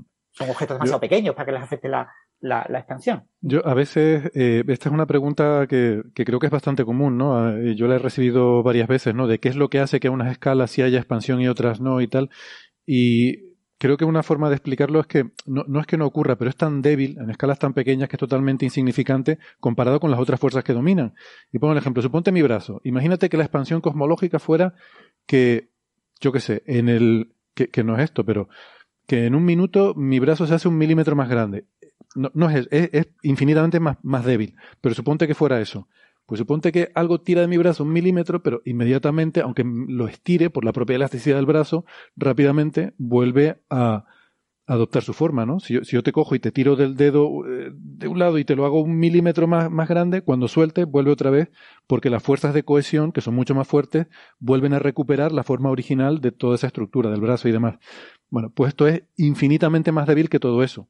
Pero ese sería un poco el efecto. O sea, aunque hubiera una micro, micro, micro expansión, rápidamente las otras fuerzas son tan infinitamente más intensas que mm, se produce una recuperación de ese, eh, vamos, que no, que no, se nota. O sea, que realmente para que se note tiene que ser el efecto acumulado en, en, escalas intergalácticas y además no cualquier galaxia, tienen que ser muy, muy lejanas, no como Andrómeda y la Vía Láctea, por ejemplo. A, nivel observacional creo que no lo podemos ver por debajo de la escala de los supercúmulos, que ya incluso en la Eniakea, el gran supercúmulo en el que se encuentra nuestro grupo local y nuestra galaxia, es prácticamente imposible ver el efecto de la ese, cósmica. Ese es un excelente, objeto muy grande, pero es un excelente ejemplo. Eso es un excelente ejemplo. De hecho, nos estamos acercando a, cosas de, esas escalas, ¿no? Exacto.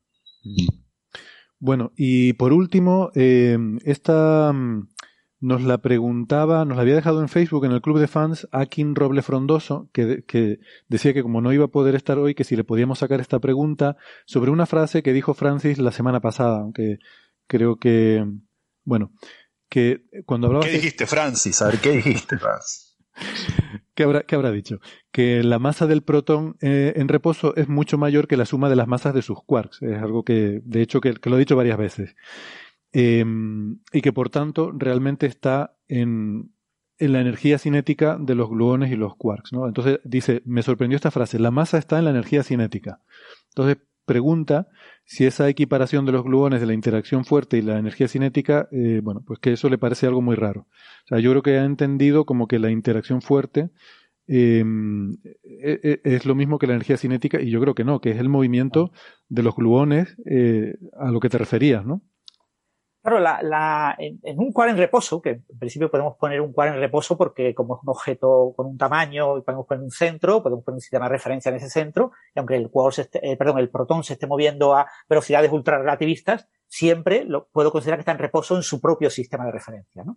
Pues en, el, en ese sistema de referencia, eh, cuando tú sumas la masa de los quarks que lo constituyen, rondan el 1%. El 99% de la masa de, del quark es energía, energía de interacción. Y esa energía tiene múltiples fuentes, ¿no? Eh, una fuente es la propia energía cinética de los quarks. Los quarks se mueven dentro del protón, no están quietos. ¿eh? eh, están ligados y moviéndose. No, son orbitales, no están orbitando, pero sí están ligados y haciendo algo parecido a lo que podríamos interpretar entre comillas como órbita. Pero es que además tenemos gluones, tenemos gluones de alta energía que están también moviéndose dentro del, del protón. Es, es, el campo gluónico, ¿vale? Son gluones virtuales, no son gluones, bueno, tan reales como puede ser un campo los fotones de un campo electromagnético. Pero bueno, son, son, son gluones que están ahí. Esos gluones también producen pares eh, partícula antipartícula, partícula antipartícula tipo quark que también contribuyen a, la masa. Pero es que además se excitan, ahí esos gluones tienen mucha energía, mucha energía cinética, con lo que excitan, porque los campos están acoplados, de tal manera que si dos campos están acoplados significa que si un campo vibra, se está excitado y tiene energía, el otro campo con el que está acoplado, o todos los otros campos también se ponen a vibrar y vibran en consecuencia. Y hay transferencias de vibraciones de unos a otros. Eso es lo que significan las interacciones, ¿no? Y, las interacciones entre los vacíos. Pero ahí también se excitan los vacíos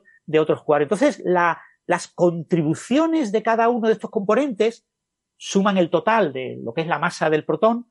Todavía no se conoce en detalle los porcentajes bien definidos, pero grosso modo, eh, ahora mismo no lo recuerdo en, en, detalle, pero grosso modo creo que los gluones contribuían como del orden del 40%, la energía cinética de los quarks contribuía del orden del 30% y el otro 30% se repartía entre otras contribuciones. Había contribuciones de, de, del isospin, de, o de la, no, de la, de la simetría quiral. Bueno, no recuerdo. Había cuatro o cinco contribuciones y hay diferentes modelos utilizando eh, dinámica cuántica del retículo, es decir, utilizando simulaciones por ordenador de la eh, teoría que describe la interacción de quarks y gluones eh, en régimen no perturbativo que te dan diferentes proporciones para lo que contribuye cada uno de estos términos. ¿eh? Hasta ahora no lo conocemos en gran detalle. Claro, a mí, a, mí, lo que me sorprendía, lo que contó lo que me sorprendería de lo que contó Francis el otro día es más lo contrario, porque que, que las componentes de algo pesen menos sumadas los quarks, de hecho mucho menos, como bien explicaba Francis, un, un, protón tiene unos 940 MeV, o sea, 1840 veces más que un electrón, y los sumados los quarks, los tres quarks de los que está compuesto, los tres prioritarios, que serán del, orden de la decena de MEV, los tres sumados.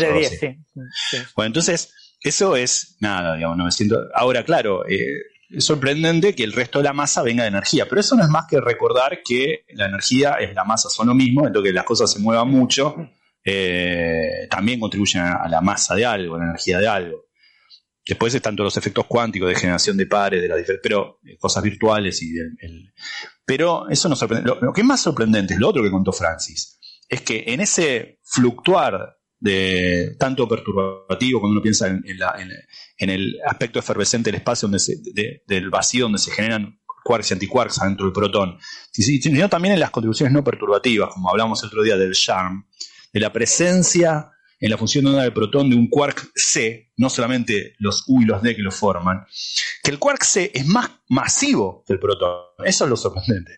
Uno puede convivir con que los, los ingredientes de algo tengan menos masas que el conglomerado, porque el conglomerado tiene una masa que viene también no solamente de las masas subconstituyentes, sino de la energía de ligación entre ellos, o de la energía cinética entre ellos. Pero acá estamos hablando de un componente adentro del protón, la presencia de un componente adentro del protón, que es más pesado que el protón. Eso, eso es mucho más sorprendente, más difícil de aseguir, ¿no? Eh, ahí sí que uno choca más con el, ¿cómo? Esto tiene algo adentro que pesa más que, más que el entero, ¿no? Eso es lo... Y, y, un detalle que muchas veces se olvida, ¿no? Es lo que llaman el defecto de masa. Eh, si tú coges un átomo, tienes el núcleo y tienes los electrones que dan vuelta, si tú sumas las masas de los electrones y la masa del núcleo, obtienes una masa menor que la masa, perdón, o tienes una masa mayor que la masa del átomo. Un átomo tiene menor masa que la masa de sus, la suma de las masas de sus componentes. La, energía de ligadura, el campo electromagnético que liga los electrones al núcleo, eh, eh, es un pozo de potencial que es negativo, contribuye de manera negativa y reduce la, masa. El, átomo es más estable que los componentes por separado porque su masa es más pequeña. Pero con los quarks en el protón eh, ocurre lo contrario el, defecto de masa en cromodinámica cuántica, como es una teoría Gates noabeliana, es de signo contrario, es positivo. Es decir, la energía de ligadura, el campo de gluones, contribuye de forma positiva a la masa e incrementa la, masa. Mm, mm. Eso es el gran descubrimiento de la libertad asintótica, que esto acabó recibiendo un premio Nobel. Es decir, esto no tiene por qué ser fácil de entender, ¿no? Que, que en todos los sistemas ligados haya un defecto de masa, que es lo que aprovechamos, por ejemplo, para hacer la fisión, cuando rompemos un núcleo en dos trozos que podamos obtener energía, eh, eh, que en el caso concreto del, protón, bueno, y de todos los variones, mesones, etcétera, ocurra exactamente con el signo contrario. Pero bueno, eso es algo tan sorprendente que, repito, recibió un premio Nobel. Bueno, lo de libertad sintótica es una cosa que está poco explotada en el ámbito de la poesía, yo creo. una cosa que se presta para mucho. Bueno, pues eh, yo creo que hasta aquí hemos llegado y, bastante. No sé si hemos batido el récord hoy, pero si no, hemos estado cerca. Nos volvemos a ver la semana que viene. Ha sido un placer. Gastón, Francis, también a Nacho y José gracias, y Alberto, gracias por participar hoy. Gracias a toda la gente que nos ha seguido en YouTube, en el directo, y también a los oyentes que han llegado hoy hasta aquí. No sé si alguno despierto, están ya con el REM. Creo que hay muchos con el REM ya. Vamos a ponerle, a ponerles para ellos el REM. o sea, a lo mejor están escuchando a REM con los ojos haciendo REM. Bueno. Pues chicos, hasta la semana que viene.